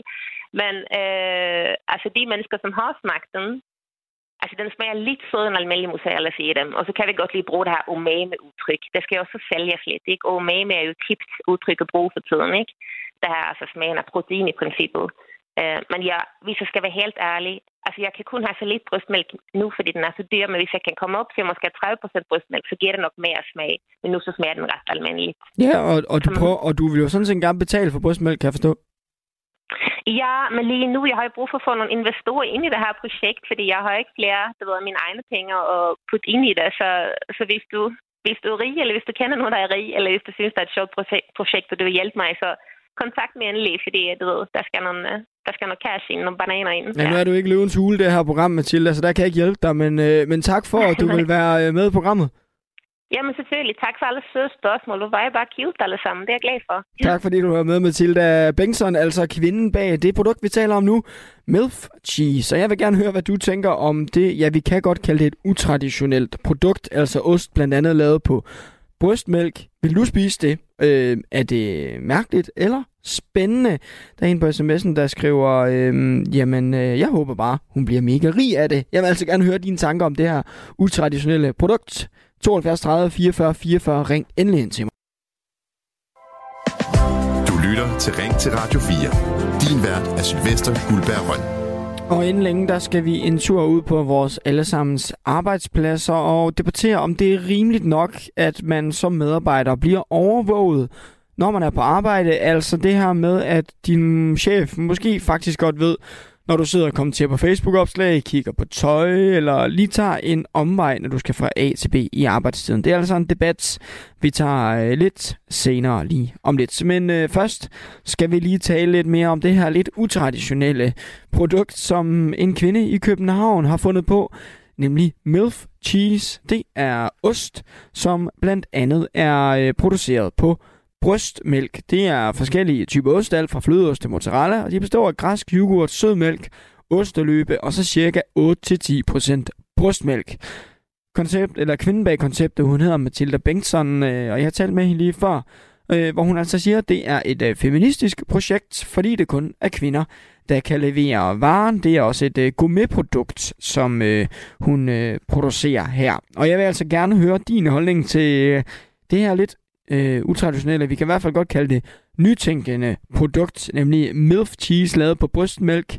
Er det noget, du vil spise? Er det øh, nyt og spændende, eller er det bare mærkeligt? På sms'en skriver Henrik, Mælk og mælk. Kan man lide det, så drik det. Hvad er problemet med det frie valg? Øh, vi har også Jonus fra Birkerød, der skriver, jeg synes, det er klamt og grotesk, men okay, ingen tvinger mig til at spise det, så dem, der gerne vil det, skal bare give den gas. Thomas fra Roskilde, han skriver, nej, det er ikke kun kvinder, der kan levere varen, det er alle hundpattedyr. Men det er da et godt naturvidenskabeligt projekt, der sætter fokus på, at mennesket bare er en dyreart, dog lidt plat og barnligt, og kalde det for milf cheese, lyder det fra uh, Thomas. Vi vender lige forbi dig igen, vores uh, faste lytter Nils i uh, Lejre. Er du stadig med mig? Ja, det. Nu hørte du kvinden bag heres uh, tanker. Hvad, hvad, fik dig, hvad fik det dig til at tænke? Jamen, jeg synes jo også, det er meget, meget mærkeligt, men som sagt, det er jo da fint nok, hvis nogen vil være med til det. Men jeg tænker bare på, nu hørte jeg jo, hun fortalte, at kun 10 procent i. Det svarer jo sådan lidt til uh, noget, uh, noget bogfinker på Steiner Slagter, og siger, at det er, det er rent bogfinker, der, der går mange til. Nej, det er halvt okse og halv bogfinke. Nå, siger så, altså et kilo af hver. Nej, siger han så, det er en halv okse til en halv bogfinke. Jeg tænker, så kan man sgu ikke smage bogfinken. Jeg tænker på, kan man overhovedet smage det brystmælk, hvis det er? Men det er måske mere princippet i det, der er det sjove i det, der er det fantastiske i det her. Hvis vi nu skal gå helt op så. på den store klinge, Niels, så er det så øh, det, det er en form for nytænkning, eller hvad, i forhold til også ressourcerne? ja, det er det, og det er også synd, hvis mælken går til, så kan den da bruges til noget. Mm. Og nok er en del med rundt omkring, der har smagt det, også selvom de er blevet voksne, og nu konen har fået sig et barn eller to, lige skal prøve en gang. Så det er sikkert fint nok. Og jeg ved, at den første mælk, det er det, der hedder råmælk det er meget vigtigt også for køer. Øh, det bruger man til også at lave nogle forskellige øh, medicinalprodukter på, fordi det er fyldt med antistoffer, mm. som er godt for barnet til at overleve inden det selv får bygget sit immunforsvar op. Så det kan være, det er rigtig godt for det også. Jeg har også fået en sms, hvor der står, øh, det er ubeskriveligt dumt. Kejserens nye klæder, det er absurd latterligt. er det klimaforandringerne, som gør folk meget mærkelige. Og der var også en anden en, der skrev, at det, det lyder som kannibalost. Øh, men du er jo meget åben over for det. Hvordan kan det være? Jamen, jamen, jeg er åben over for næsten alt, altså, for jeg synes jo, at verden er spændende. Det er meget, meget få ting, der ikke interesserer mig. Øh, jeg kan faktisk sige, hvad det er. Det er opera, og så ballet, det forstår jeg ikke. Og så andre sport, det synes jeg er uinteressant. Og så moderne musik, det forstår jeg ikke. Ellers er jeg interesseret i alt. Jeg synes, det er spændende, når man kan finde på at spise. Der er også nogen, der synes, det er ulækkert. Nu de spiser slange og æderkopper og øh, riste eller havre. Men øh, vi andre, vi har jo da også nogle underlige adfærd. Når vi tager sådan en gris og slår den ind på bæret, og så river indvoldene ud af den og skyller lortet ud af tarmene, og så på grisen ind i tarmen, og så spiser dem rødkål til. Det er jo også underligt. Men det smager sgu godt. Det gør det. Mm. Men synes du ikke, ja. der er noget grænseoverskridende i at, at spise noget, der stammer fra et menneske? Jamen det gør vi. Det er jo det første, vi får. Så der er jo ikke noget mystik i det. Og barn tænker jo ikke så meget over, at de skal bare have noget at spise, altså. Så, men det, det er lidt underligt, at man så begynder at finde ud af noget, som egentlig er beregnet til sådan nogle spædbørn, at det så skulle spise til voksne. Og hvis der kun er 10 procent i, så tror jeg, som hun selv sagde, at øh, hende, jeg kan ikke huske navnet på hende, at Mathilda. Øh, der er nok ikke nogen, ja, er der ikke rigtig nogen smag af det tilbage. Så skal det være mere en princippet, eller for at støtte et eller andet. Der er også nogen, der giver ekstra for at spise et eller andet, der er bæredygtigt. Altså for eksempel kaffe og sådan noget, der ikke er plukket af børnearbejdere, øh, kvinder, og jeg ved ikke, hvad det er for noget. Mm. Så der kan jo være noget politisk i det, og det er jo nok det, hele projektet måske mest går ud på. Men øh, fred være med det. det, ja, det er godt, at jeg skal prøve at smage det, for det er jo som sagt ud på at smage det meste her i verden. Der er dog mm. ting, jeg nok ikke vil sætte tænder. Jeg øh, sidder jo altså lige og snakker med Nils om øh, Milf Cheese. Det er altså øh, ost lavet på brystmælk, som er et nyt produkt, en øh, kvinde i København har øh, smidt ud på markedet. Jeg vil gerne høre, hvad du tænker. Øh, 72 30 44 44, der ringer du ind til mig, og øh, jeg giver dit besøg med, hvad du synes om en ost lavet altså på 10% brystmælk. Du kan også sende mig en sms på 1424. Øh, Nils, navnet Milf Cheese er det ikke øh, sådan lidt seksualiserende, også måske i forhold til, at det jo handler om brystmælk? jo, det er det nok. Fordi, og nu, nu er jeg så lidt imod, at man skal kalde alting dansk. Øh, ellers lyder engelske øh, ord i stedet for danske ord, når vi er i Danmark. og man ikke kunne finde på et eller andet dansk, der var bedre. Jeg forstår for eksempel ikke, at Matas, nu er jeg selv gammel Matas-mand, de har ikke udsalg længere. De har sale. Hvorfor fanden skal det være engelsk? Brug dog et dansk ord til vores produkter, til vores firmaer. Det er da bedre, når nu vi er danskere, at det ikke skal gå helt til, i glemmebogen. Så, men hvad det skulle det ved jeg ikke. Det er ikke mit produkt, det er heller ikke mig, der bestemmer det, men jeg synes bare, at vi skal bruge dansk så meget som muligt. Jeg er helt vild med dansk. Jeg har øvet udgivet bøger, hvor vi leger med sproget. Mm. Så tal dansk og køb dansk. Men jeg kunne godt tænke mig at smage det, så du må meget gerne opvise, hvad det kan købes inden, så lytterne, hvis de, dem, der synes, det kunne være sjovt at prøve det, de kan få fat i det og hvad det koster, for hvis det er et kroner, hun giver for en liter mælk, så må det hedde en anden blive. Jamen, hun siger jo selv, at det er et, øh, det er et gourmetprodukt, og at uh, indtil videre, så er det en enkelt uh, gourmetbutik i, uh, på Amager, så vidt jeg forstår det. Um, så der skulle jo være, ja. uh, der skulle jo være mulighed for at gøre noget... Uh, gøre noget der. Der er også flere på, på, på sms'en, som skriver det her med, at man burde altså øh, forbeholde brystmælk til, øh, til de, som, som har brug for det, nemlig de, de små babyer. Jo, men nu, så, nu har der været omtalt også, at det er jo nogen, der har overskudsmælk, der har simpelthen mere mælk, end barn kan tage. Så må de jo pumpes ud, og så hvis det bare går til spilde, så er det bedre, at de har brugt, hvis det kan bruges til noget fornuftigt, som kan gøre mennesker glade. Mm. Så det, det, det ser du ikke noget problem i, at, øh, at det, er, det går til de voksne i stedet for? Nej, ikke så længe det ikke går ud over nogen, og det gør det jo ikke på den måde her. Vi, øh, vi iler lige videre, men tak fordi du var med i debatten, øh, Niels. Vi, øh, vi har nemlig ikke så meget tid, men vi når lige en enkelt mere. Men tak til dig. I velkommen en anden gang. Ha' det godt. I lige måde. Vi øh, når nemlig lige en tur til Nordfyn også, hvor vi kan sale til, med dig, Ulrik på 32. Det er goddag. Ulrik, øh, vil du spise det her? Ja, det var da meget sjovt gimmick at tage med til sådan en herre julefrokost. Når Østerbord kører rundt, ja, så kan jeg lige tage mjølftisen derovre. Mm. Synes du, det er over grænseoverskridende? Ah, det ved jeg sgu snart ikke, hvad grænseoverskridende er efterhånden. Øhm, nej, jeg synes sgu, det er meget sjovt. Det er meget frisk. Mm. Det kunne være, det kunne være sjovt, hvis de kunne prøve at lancere en ost, hvor det var med 100 procent. Jeg ved ikke lige, hvor meget der skal til. Jeg kan, ikke, jeg kan spørge min kone, hun er meget rist, hvor meget mælk der skal til. Men, men det var meget sjovt, hvis man kunne købe en 100 procent special edition. Mm. Det tror jeg, det, det kunne der være mange penge i. Der er nok nogen, der synes, det vil være lidt sjovt at byde sådan en rundt til, ja, til en julefrokost, eller til et eller andet polterappen, eller et eller andet skørt. Jeg skal være ærlig og sige, Ulrik, dengang jeg hørte om det her, så tænkte jeg, altså fra, så tænkte jeg sådan, altså fra et menneske, kan man virkelig indtage noget fra et menneske? Øh, hvordan, hvordan har du det med det? Jeg er med på, at vi gør det, når vi er små, men altså... Jo, altså, um, hvad hedder det? um, Man skal også huske på, at folk, der donerer blod, det er andres folks celler. Mm. Man propper ind i kroppen på andre mennesker. Øhm, så hvis man synes, det ikke er grænseoverskridende, så tænker jeg, så er det mindre grænse- grænseoverskridende at spise noget, som er produceret af os selv, hvis man kan sige det sådan. Altså, nu er jeg far til fire, og nogle gange så har jeg skulle varme mælk op til mine børn, og så har jeg lige skulle mærke, om det var varmt nok, det mælk, hun har pumpet ud. Mm. Så jeg har da også smagt brystmælk for min egen kone af. Men altså, ja, altså, jeg synes, jeg synes det er meget sjovt, meget frisk. Ja. Og så, øh, der kommer lidt gang i gaden, og det er sgu meget godt med sådan nogle grin gang imellem. Det er både sjovt, og, og hvis der er et dybere budskab med det, jamen, så kan de jo, så kan de jo sige det nu. Og så øh, er den ligesom ud af verden. Altså, jeg synes sgu, det er meget, meget frisk. Ja, køber, du, køber du den feministiske grundtanke bag det? Det kan man jo kun næsten jo. Altså, der er jo ikke nogen mælk. Jeg kan da ikke hive øh, noget øh, mælk ud af mine tævepatter. I hvert fald. så så det, det, er jo sådan, som det er jo. Der er jo ikke nogen andre, der kan. Jeg har ikke hørt om nogen mænd, der har... Ja, det, det ved jeg ikke, om det kan lade sig gøre. Det må jeg spørge en læge om, om det kan være muligt at hormonpåvirke en mand, så han kan lave brystmælk. Men så har de jo ligesom rineret på det, kan man sige. Ulrik, øh, tak for dit indspark. det var så let. Vi når nemlig ikke øh, særlig meget mere i øh, det her oste, bryst, brystmælksost emne. Det var svært at sige, for nu er det tid til dagens tredje og sidste emne. Radio 4. Ikke så forudsigeligt. Hvordan vil du have det, hvis du vidste, at din chef holder øje med, hvad du laver i arbejdstiden? Faktisk så er der stor risiko for, at der er nogen, der kigger dig over skulderen, når du er på arbejde. Nye tal fra Tænketanken mandag morgen viser nemlig, at øh, 8 ud af 10 af de adspurgte ledere overvåger sine medarbejdere.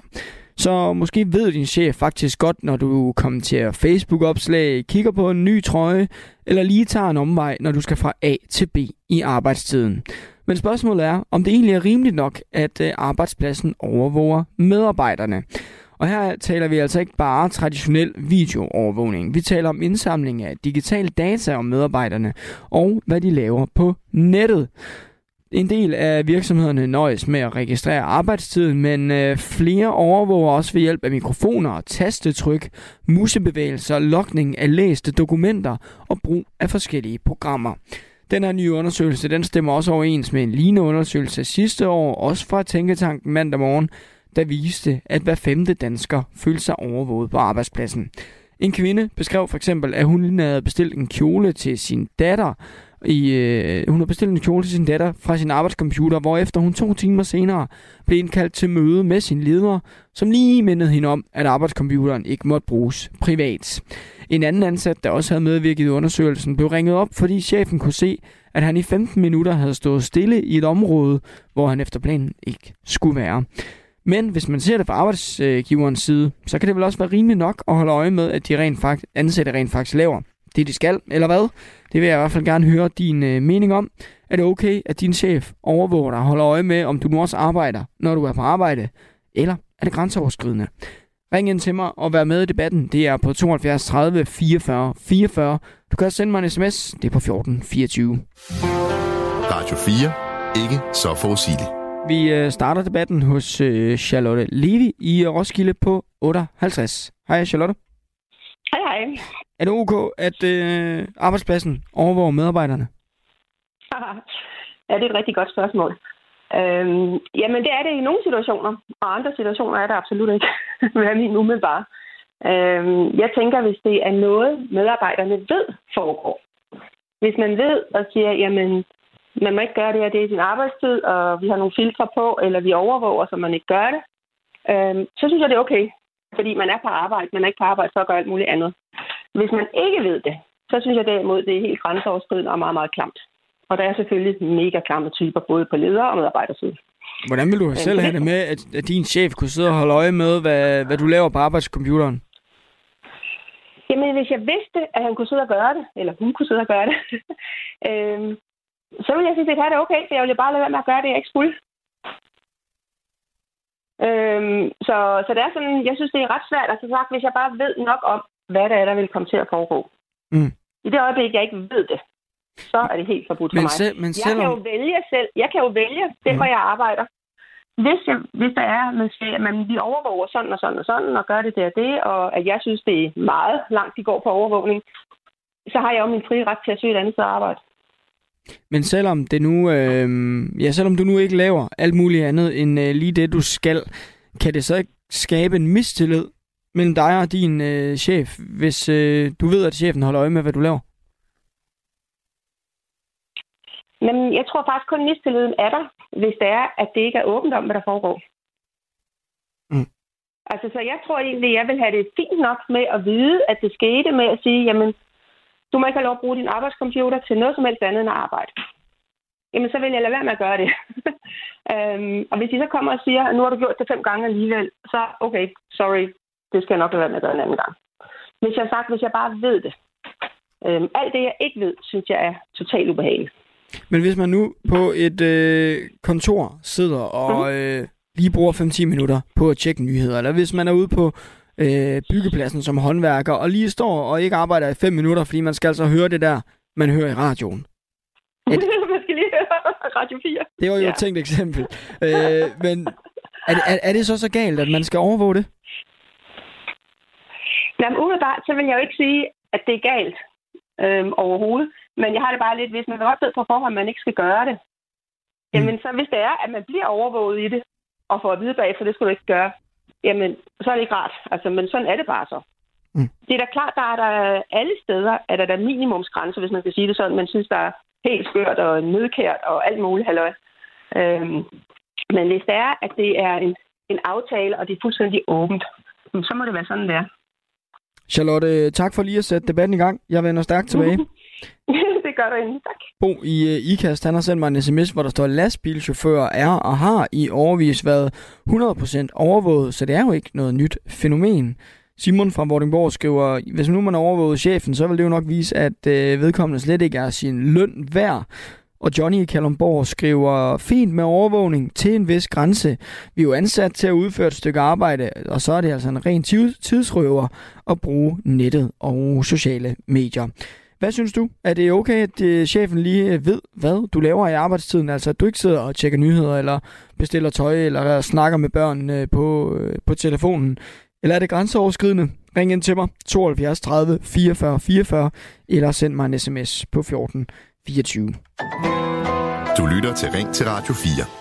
For den digitale overvågning fra chefen bliver stadig mere og mere indgribende, og det kan være med til at skævevride styrkeforholdet mellem arbejdsgiver og medarbejdere. Det mener du i hvert fald, Malene Mathisen Hansen. Velkommen til programmet. Tak.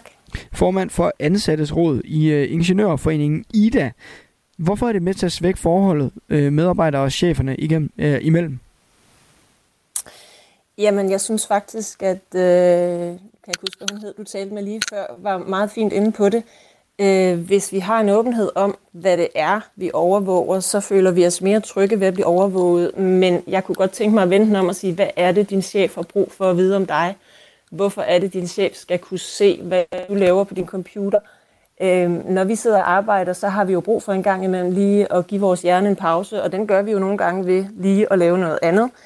Det skal selvfølgelig ikke til overhånd.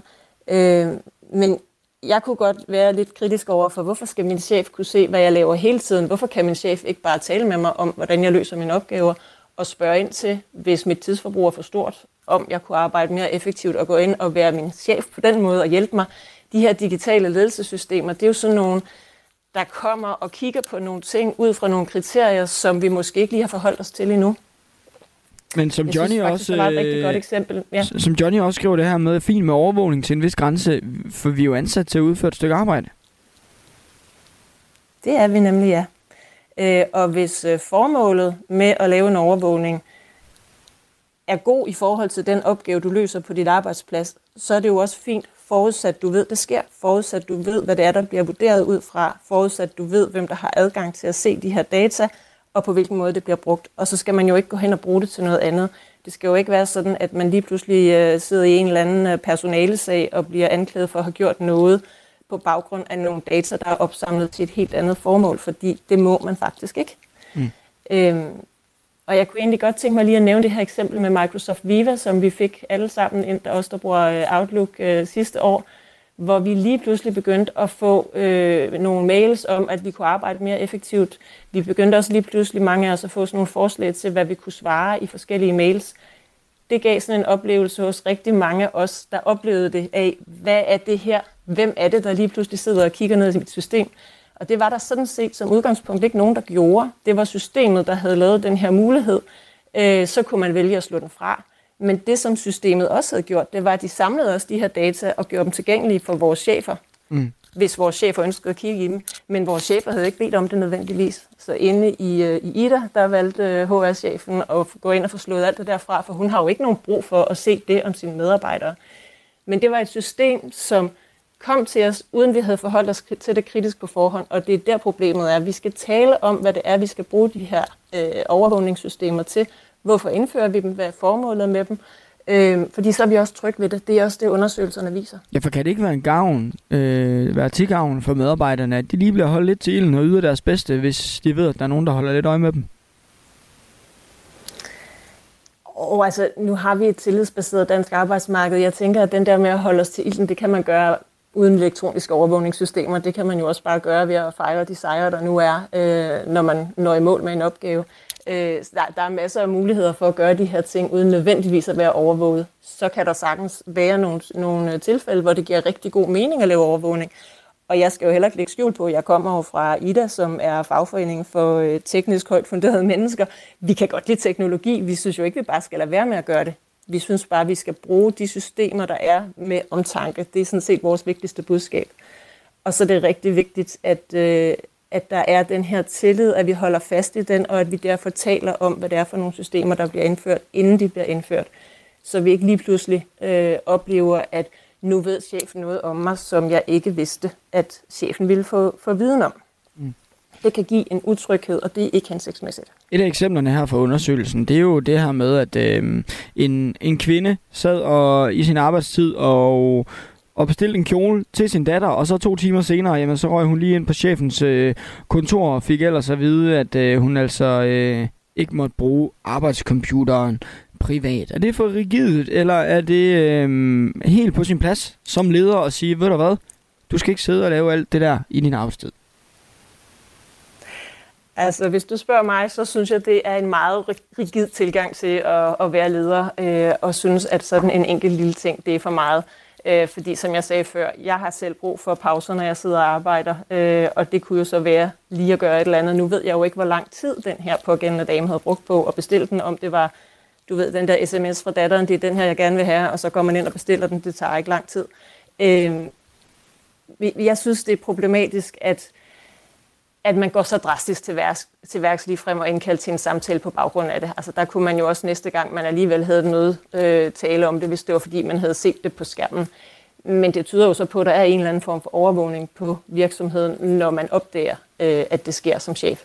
Og altså, igen, der har jeg det sådan lidt, hvorfor er det, de chefer har brug for at se, hvad der sker på min skærm? Altså, det, det, det virker mærkeligt, synes jeg. Mm vi plejer at være bedre til at, øh, at tale med hinanden i det her land.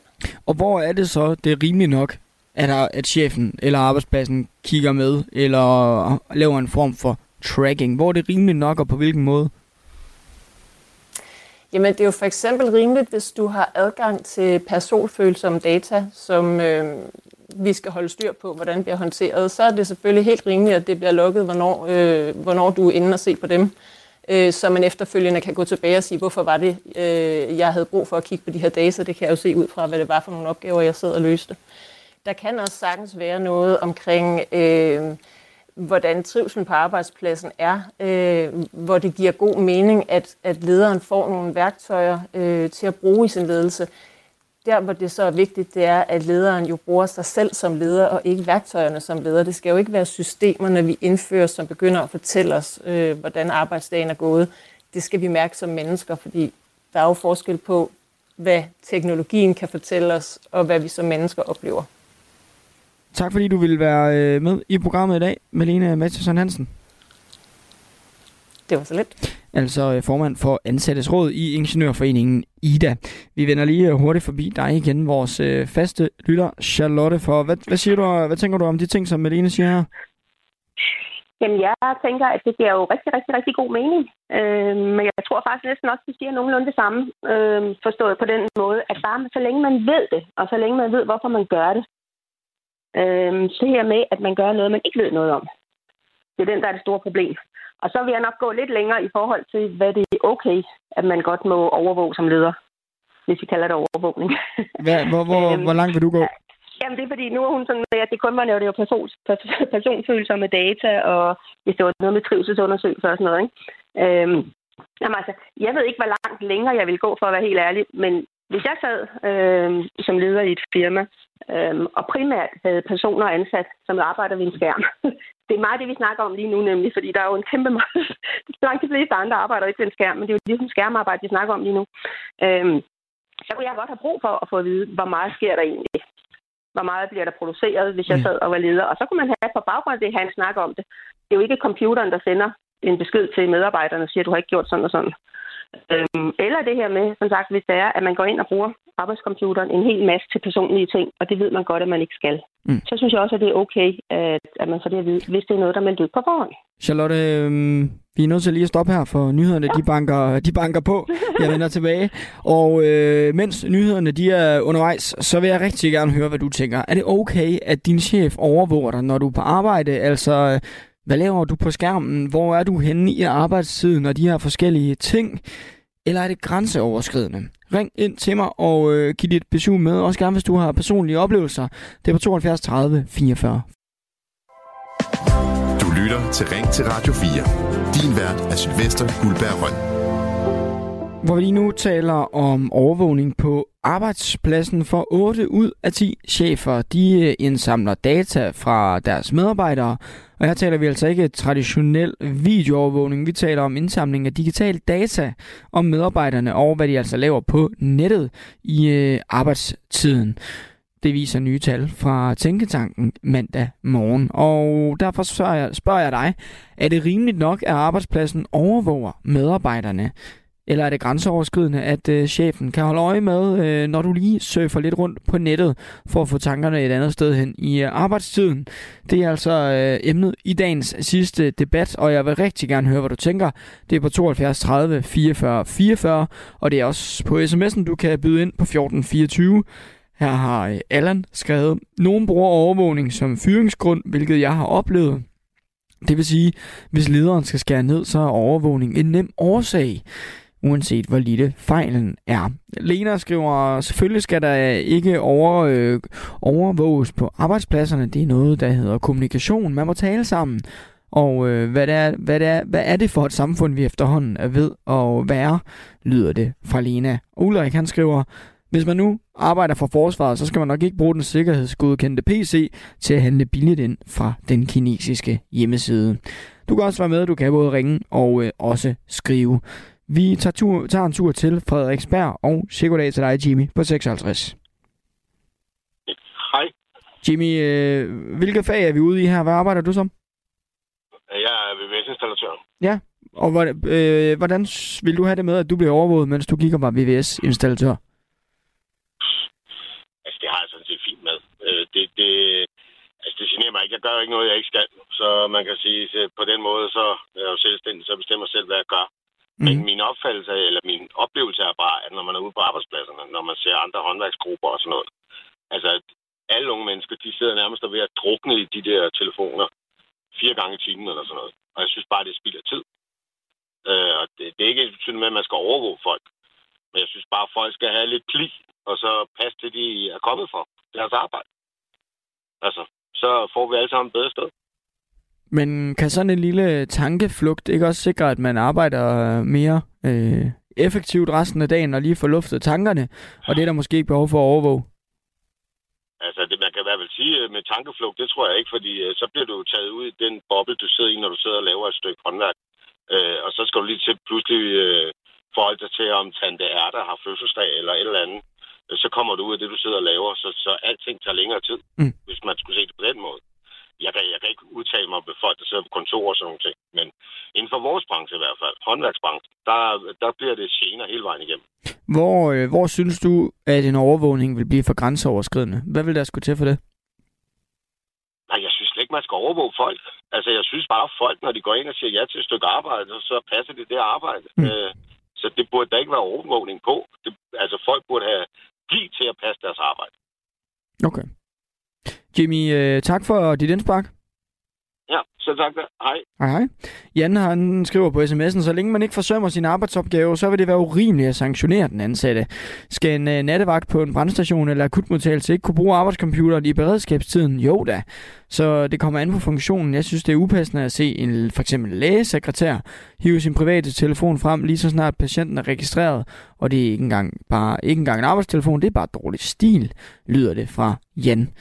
Jeg har også fået en anden fra en anden sms fra en, der skriver arbejder på et sygehus. Vi overvåges på grund af personfølsomme data, personnummer, journaler, blodprøver med videre.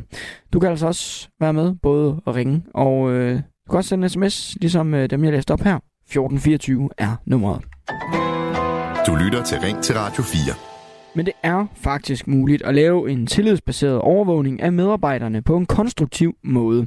I hvert fald, hvis man spørger dig, Pernille Thorup. Velkommen til programmet.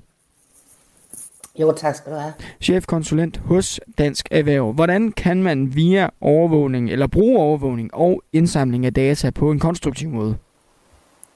Jamen altså, for det første, som jo er blevet sagt af, af flere af dem, der har ringet ind, så det er jo super vigtigt, at man får meldt ud, at man er transparent omkring, hvad det er, det, man bruger det til, og, og hvordan det er, man bruger det. Fordi altså, uanset hvad vi gør, så sådan som udviklingen går, og det går sindssygt hurtigt, så, har, så er der så mange data i det hele taget med alt, hvad vi gør. Øhm, så, så det, der er vigtigt, det er jo, at man har en tillidsbaseret relation til sine medarbejdere, hvis man er leder, og at medarbejderne har en tillidsbaseret relation til deres leder. Øh, og den får man ved, at man øh, har den her transparens, og man fortæller, hvad det er, der er formålet. Men og man kan sige, det er så også et lovkrav, fordi vi skal jo fortælle det, øh, hvad det er, vi bruger det til. Men hvis min, hvis det, min chef vil holde øje med, også. men hvis min chef ja. vil holde øje med, hvad jeg laver på min arbejdscomputer i arbejdstiden, hvordan, hvordan kan det ja. nogensinde øh, vendes til, at øh, vedkommende har tillid til mig? Altså, hvordan skal det øh, kunne handle om tillid? Jamen det kommer an på, hvad formålet er. Nu, nu er det lyttet meget som sådan noget kontrol og, og, og sådan noget som det, jeg har hørt tidligere. Men der er, jo, der er jo andre ting. Altså blandt andet er der jo, bliver man jo, jeg ved ikke om man kan kalde det overvågning. Nu, nu taler vi kun om overvågning, men, men det her med, at vi nogle gange også bliver bedt om at udfylde nogle data, øh, som man kan samle ind omkring, hvordan man har det trivselsmæssigt.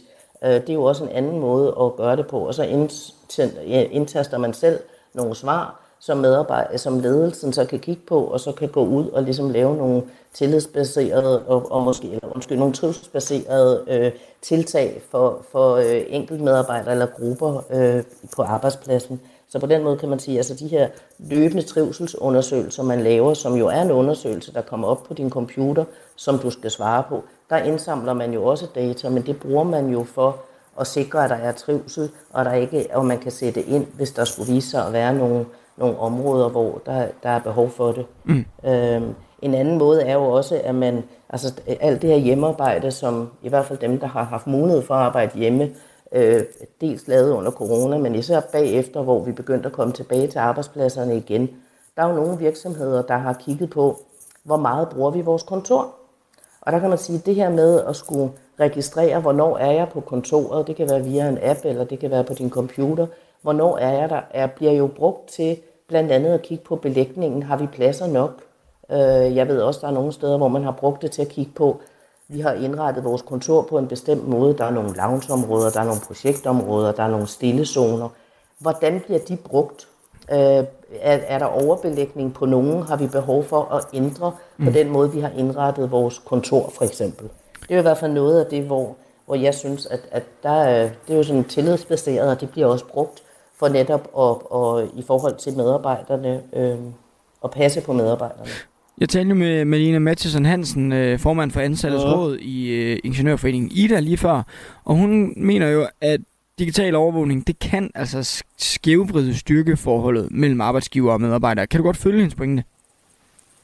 Men jeg kan godt forstå, at hvis man som medarbejder finder ud af efterfølgende, at der er blevet overvåget øh, på nogle områder, man ikke har været klar over, at det selvfølgelig kan, kan, kan ødelægge den tillid, der er måske til ens leder. Og, og jeg er også enig med Olene i, at, en, at kommunikation, dialog er jo det aller, aller vigtigste. Og så hele tiden igen, hvad er det, vi, hvorfor gør vi det? Altså, fordi der er ingen tvivl om, at vi har altså, sindssygt mange muligheder med alle de her data, der er. Men man skal også gøre op som virksomhed, hvad er det, vi bruger dem til, og hvorfor gør vi det? Øhm, og så tror jeg også, at også i forhold til nogle af de andre, jeg har haft igennem, at det er øh, sjældent, at lederen gør det øh, for at være hvad skal man sige, kontrollerende på den måde, på en dårlig og negativ måde. Altså de fleste ledere vil gerne have nogle medarbejdere, der faktisk trives, og som gerne vil være på den arbejdsplads, man er leder på. Øhm, ja, for jeg fik jo en sms og fra en, der kom med en, et eksempel, at øh, overvågning, det kan jo også godt være en, en lille fin øh, grund til sanktion eller fyring, eller hvad man siger. Den køber du ikke, at det er noget, man gør i ondt ro? Nej, ej, det tænker jeg ikke. Altså selvfølgelig er der jo, øh, det kommer an på, hvad det er, man overvåger. Der er, foregår også svindel på arbejdspladser, og der har man jo mulighed for at sætte overvågning op, øh, hvis man vil det til livs. Øh, så det er jo sådan noget helt andet, men der er jo særlige regler omkring det. Det skal både varsles, og, og, og der skal også gøres opmærksom på, at, øh, hvorfor man gør det, og, og hvad det er. Så, så der er jo regler på området. Der er masser af regler på området, som man skal mm. overholde. Men det er jo ikke nok med reglerne. Man skal jo også orientere om det og have den her dialog med medarbejderne omkring, hvad det er, man gør, og hvorfor man gør det. Pernille Torp, tak fordi du var med i programmet i dag. Jamen selv tak. Chefkonsulent altså hos øh, Dansk Erhverv. Radio 4. Ikke så forudsigeligt. Hvis jeg føler mig overvåget, og det bliver synliggjort med hensyn til mit arbejde, så kan jeg arbejde meget, meget, meget, meget langsomt, skriver Lars. Det giver bare bagslag. Bent fra Gentofte skriver, rigtig meget indsamling digitalt handler om at forbedre trivselen og er ikke relateret til den enkelte person, men øh, grupper på mindst fem uden adgang til info om den enkelte. Den slags er ikke bare ok, men også en stor fordel at anvende. Anne skriver, altså hvad sker der i vores samfund? Den mistillid, at folk øh, misbruger tingene på deres arbejdsplads er ubehageligt. Efterhånden er der så meget dysfunktionelt i samfundet, ikke mindst hos cheferne, det er jo kontrol, så det basker. Kommuniker da for filan i stedet, skriver Anne. Vi drøner videre, og vi tager en tur til Åben Rå, og siger goddag til dig, Brian på 59. Goddag. Og samtidig siger vi goddag til dig, Hans, i Tostrup på 58. Goddag. Vi starter med dig, Brian. Det er helt fint, det her med overvågning. Øh, hvorfor det? Jamen, det synes jeg ikke op, for det, øh, nu det, det perspektiv, vi, vi snakker om, det er arbejdscomputer. Og, og hvis vi tager arbejdscomputer, ikke, øh, den er jo decideret kun til at arbejde med. Og hvis folk de vil sætte og surfe og whatever, ikke, så kan de jo bruge deres smartphone, deres tablet og whatever, øh, alt, hvad de gør. Øh, de skal ikke bruge arbejdscomputeren til det. Øh, nu tager vi bare på et slagteri. Dem, der står på et bånd der, ikke, de kan ikke bruge noget som helst. Ikke? Og så for dem, man sidder på kontoret, ikke, og så har man ret til at ja, gå ind og købe en kjole, eller bestille en ferie, eller øh, et eller andet, ikke? Og det kan man sgu gøre på sin egen. Det behøver man ikke at bruge arbejdscomputeren til. Mm. Hans, jeg synes, øh, eller jeg ved, du synes, at overvågning er lidt mere grænseoverskridende. Ja, ja, det, det, det handler jo egentlig om tillid mellem øh, ledelsen og, og, og den enkelte arbejder, uanset hvad man laver, om man laver kontorarbejde og sidder ved en skærm, eller som mig, som er ude og køre bus, eller man står på et slagteri. Det er sådan set lige meget, men når man bliver overvåget, så skaber man jo en, en vis mistillid på det, og det, det mener jeg, det, det skal man slet ikke. Man skal tværtimod, som der er blevet sagt tidligere, komme ud og kommunikere med folk. Mm.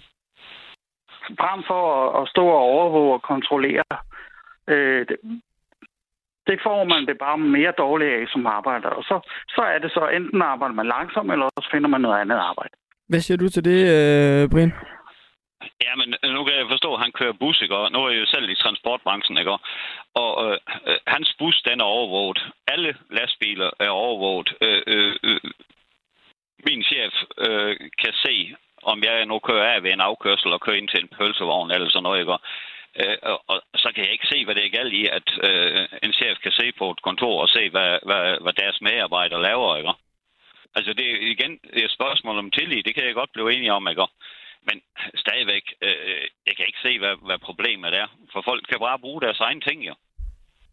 Hans? Men hvad er behovet for, at, at, skal, at man skal overvåge? Jamen, øh, nu kan jeg se, at hvis man, man kommer ud for en ulykke, eller man som mig, at der kommer nogle folk ind, som begynder at angribe buschaufføren, ja, så kan jeg se grundlaget i det, fordi det er for at beskytte den enkelte medarbejder. Men, men det er jo ikke for at kontrollere medarbejdere. Jamen, det vil jeg ikke give det helt ret i, ikke? For det, øh, øh, nu ved jeg ikke, hvor meget du følger med i transportbranchen, ikke? Øh, der kommer nogle nye takografer, ikke?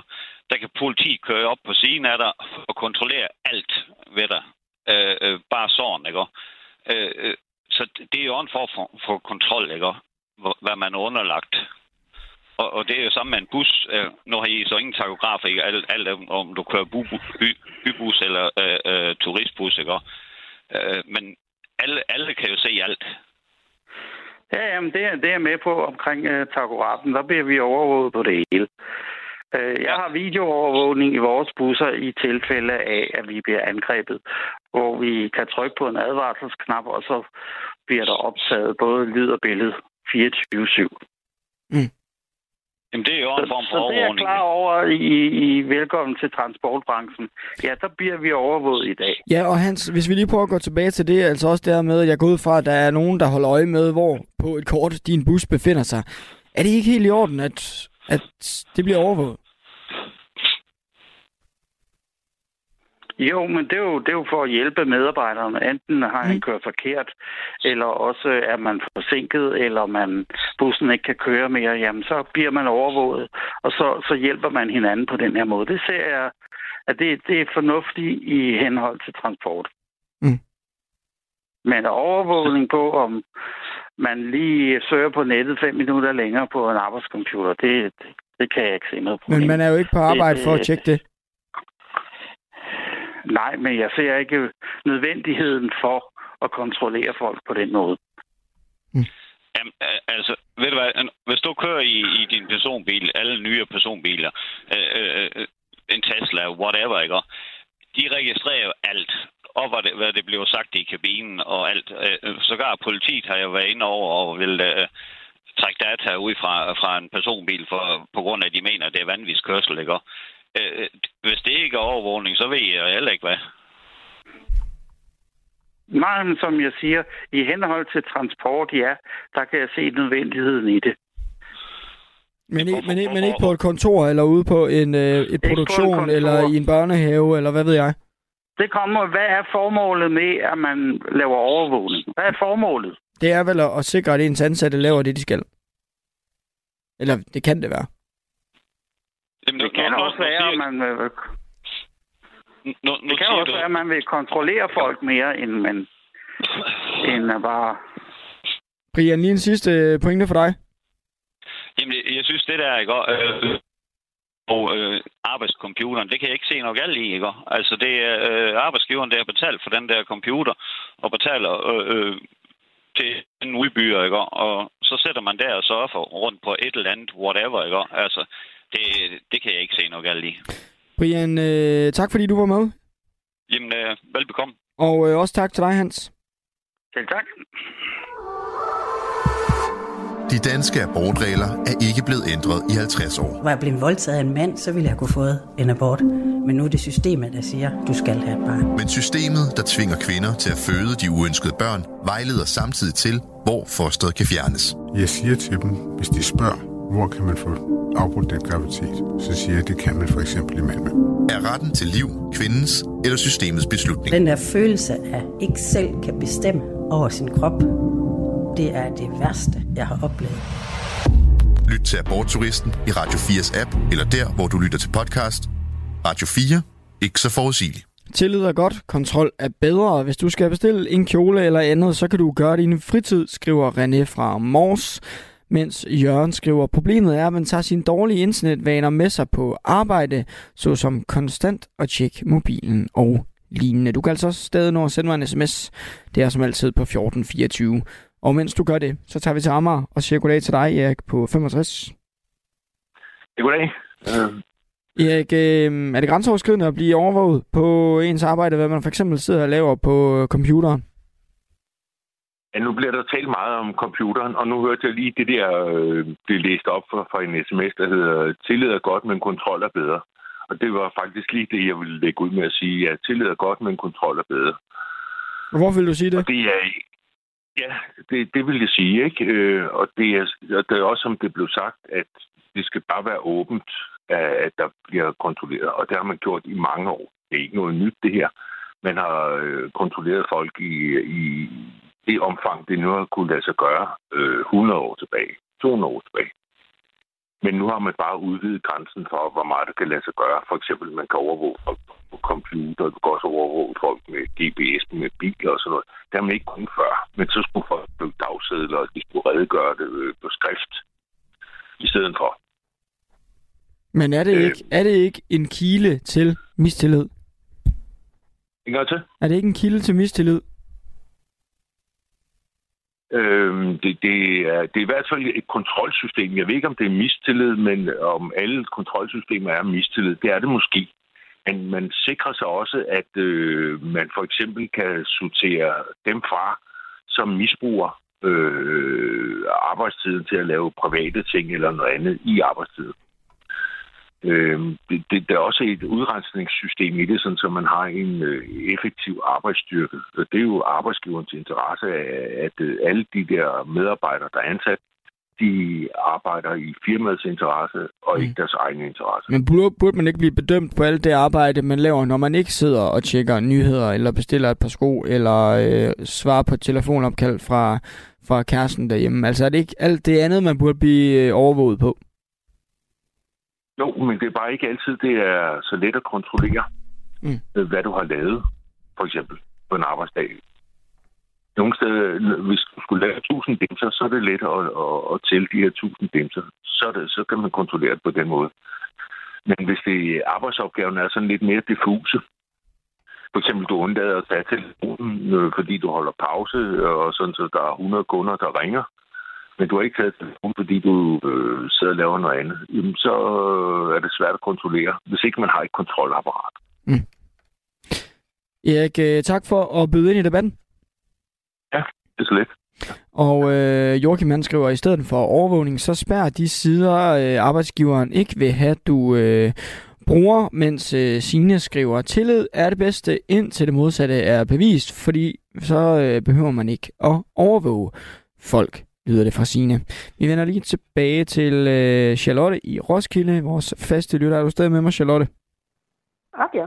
Ja. Okay. Nu havde vi jo lige øh, Brian og Hans, som øh, havde lidt to forskellige holdninger øh, lidt tidligere lige før. Hvem hælder du mest til? Altså Hans, som synes, det var stærkt grænseoverskridende, eller Brian, der var sådan, jamen vi er jo overvåget i forvejen? Jeg tror nok, jeg ligger mig lige midt imellem. Ja. Forstået på den måde, at yes, vi er overvåget på alle ledere og kanter. Øhm, og vi skal bare sikre os kollektivt, at det ikke bliver grænseoverskridende, det der bliver gjort. ja, øhm, hvordan gør vi det, vi kan jo godt finde ud af. Altså, ja, men igen, som der også er nogen, der har sagt, jamen, det er jo kommunikation. Det går simpelthen på, at man som virksomhed og medarbejder sammen finder ud af, hvordan gør vi det her på den rigtige måde. Og der er nemlig flere ting overvågningsmæssigt, som der jo faktisk er tryggende. Altså det, det er trygt for medarbejderne, at den type er der. Også nu han selv sagde det her med, med optagelse. Han kan rent faktisk video med optage, så skal et eller andet på hans bus. Mm. Um, den udgave er jo fin. Uh, hvis man skal tidsregistrere, jamen det kan faktisk være rigtig, rigtig rart, fordi så kan man bevise, hvor meget man har været der, og så kan man få lov at afspacere. Hvis du ikke tidsregistrerer, så ved de tæt ikke, hvor meget du rent faktisk har været der. Mm. Og hvis vi går så, tilbage til det her det er... eksempel, som vi har, har taget et par gange, det her med kjolen, eller de her små tanke, øh, ja, flugte, der er i løbet af en, øh, af en arbejdsdag. Er det virkelig noget, som skal overvåges, så man dermed bliver vurderet på? Det vil jeg sige, at det er fuldstændig op til en enkelt arbejdsplads. Personligt, så vil jeg synes, at det var super godt øh, med at have de her små tankebreak, eller hvad vi skal kalde dem for. Øh, så er det bare noget, man har aftalt på forhånd. Mm. Og siger, men vores virksomhed er sådan her, og det er helt okay at gøre det her, og vi forstår, at I bliver meget mere effektive er rent faktisk at få luft. Det er det samme som, nu siger jeg nærmest de gamle dage, for der er ikke så mange tilbage, men i gamle dage, når ryger gik uden for røg, så sad alle de andre tilbage og synes, det var meget uretfærdigt, de fik lov at gå ud og ryge, fordi de kunne også godt have brugt det break. Øhm, så at hvis der er en virksomhed, der er visionær og moden nok til at sige, jamen jeg får meget bedre medarbejdere, hvis de får de her tankebreak af en eller anden art, så er det mm. super fint. Det skal bare aftales, hvad det er for en type. Charlotte, og det her med at købe ind... Undskyld, nej, jeg siger ikke noget. Det er fordi tiden er ved at være, og ved at være gået, og vi skal lige øh, nå, ja. en, øh, og nå ud i, i Danmark en sidste gang. Så tusind tak, ja. fordi du vil være med i, i debatten. Ja, det var en fornøjelse. For vi uh, iler nemlig til Silkeborg og siger goddag til dig, Jørgen, på 67. Hej. Hej, Jørgen, du har sendt mig en sms, uh, noget med dårlige vaner. Ja, Jeg kom lige ind og hørte på programmet, der var en, der nævnte det der med, øh, jeg tror, han var VVS'er, med, øh, at hvis man øh, øh, brugte det fornuftigt, så, så, så var problemet måske ikke så stort med hensyn til overvågning. Men min tanke var bare, at gik på, at øh, øh, hvordan det hele skrider med, med, hvordan man bruger sit, sit internet, telefoner og sådan noget. Det der med, som nok har kendt, at man, man bliver faktisk en del afhængig af at skulle tjekke det hele tiden. Mm. Og jeg tænker, jeg tænker, det er der måske en tendens til at blive overført til arbejdslivet. Og så kan det jo være et problem, at man sidder og fyrer en masse tid af på, på nettet og telefonen, fordi men, man absolut skal Men er det ikke kun et problem, hvis man gør sit arbejde dårligere? Altså hvis man nu er effektiv, mere effektiv resten af tiden, er det, så er det vel, så er det vel ikke et problem, eller hvad? Nej, det kan man sige, det burde det ikke være, men, men altså, jeg synes bare, at det generelt er en ting, man ser, at du kan jo bare køre, køre et sted i et år, S-tog og ting og sager, at folk sidder og glor på deres telefoner, og jeg tænker, det, det kan også være, at det sniger sig ind på arbejdspladsen, og så, så kan det måske blive et problem, ikke? Mm. Men om det ligefrem skal føre til overvågning, det tør jeg altså ikke sige. Men grænsen til at blive rigid i den her sammenhæng øh, som arbejdsgiver, er den ikke, øh, er den ikke hårdfin? Jo, selvfølgelig er den det. Selvfølgelig er den det. Det, det, det, det, det, det, er, svært, det er et svært spørgsmål, det, det er det. Men, men min, min tanke gik jo på, at øh, hvis ikke hvis ikke, øh, altså, så, så, så er det fordi, man skal spørge, hvor, hvorfor vil man overvåge? Er det på grund af mistro eller sådan noget? Eller fordi der er noget mm. om det og sådan noget? Så, så, så er det den vej rundt, man skal gå. Men, men jeg tænker, det, det kan være et problem, at folk er så afhængige af at glo på sin telefon i tid og utid. Jørgen, øh, tak for øh, dit indspark. Mm, det var så let. Og det sidste ord, det får Michael. Man må ikke overvåge medarbejdere, uden at de ved det, men den viden stopper medarbejdernes interesse i at misbruge øh, virksomhedens udstyr til egen benyttelse, så det kan have en god virkning at sætte overvågning op. Vi når altså ikke øh, mere i øh, debatten her og, øh, eller i programmet, for vi har været vidt omkring, vi har talt om kunstnerisk frihed i forhold til den nye koranlov, eller forslaget om koranlov. Så har vi også talt om et noget utraditionelt øh, et fødevareprodukt, altså ost lavet på brystmælk, og til sidst snakker vi om overvågningen af alle os medarbejdere ude på arbejdspladserne. Om lidt, der giver jeg mikrofonen videre til Mette Vibe Utzon og Mandat. De skal blandt andet forsøge at placere de tre løsgængere, som er i Folketinget i øjeblikket. Lars Bøge Mathisen, Jon Steffensen og Therese Skavenius. Og så skal de også tale lidt om Søren Papes rolle i konservative. Det er altså lige efter nyhederne, der er mandat, og jeg er tilbage med Rings Radio 4 igen i morgen kl. 5 minutter over 9. Du har lyttet til en podcast fra Radio 4. Find flere episoder i vores app, eller der, hvor du lytter til podcast. Radio 4. Ikke så forudsigeligt.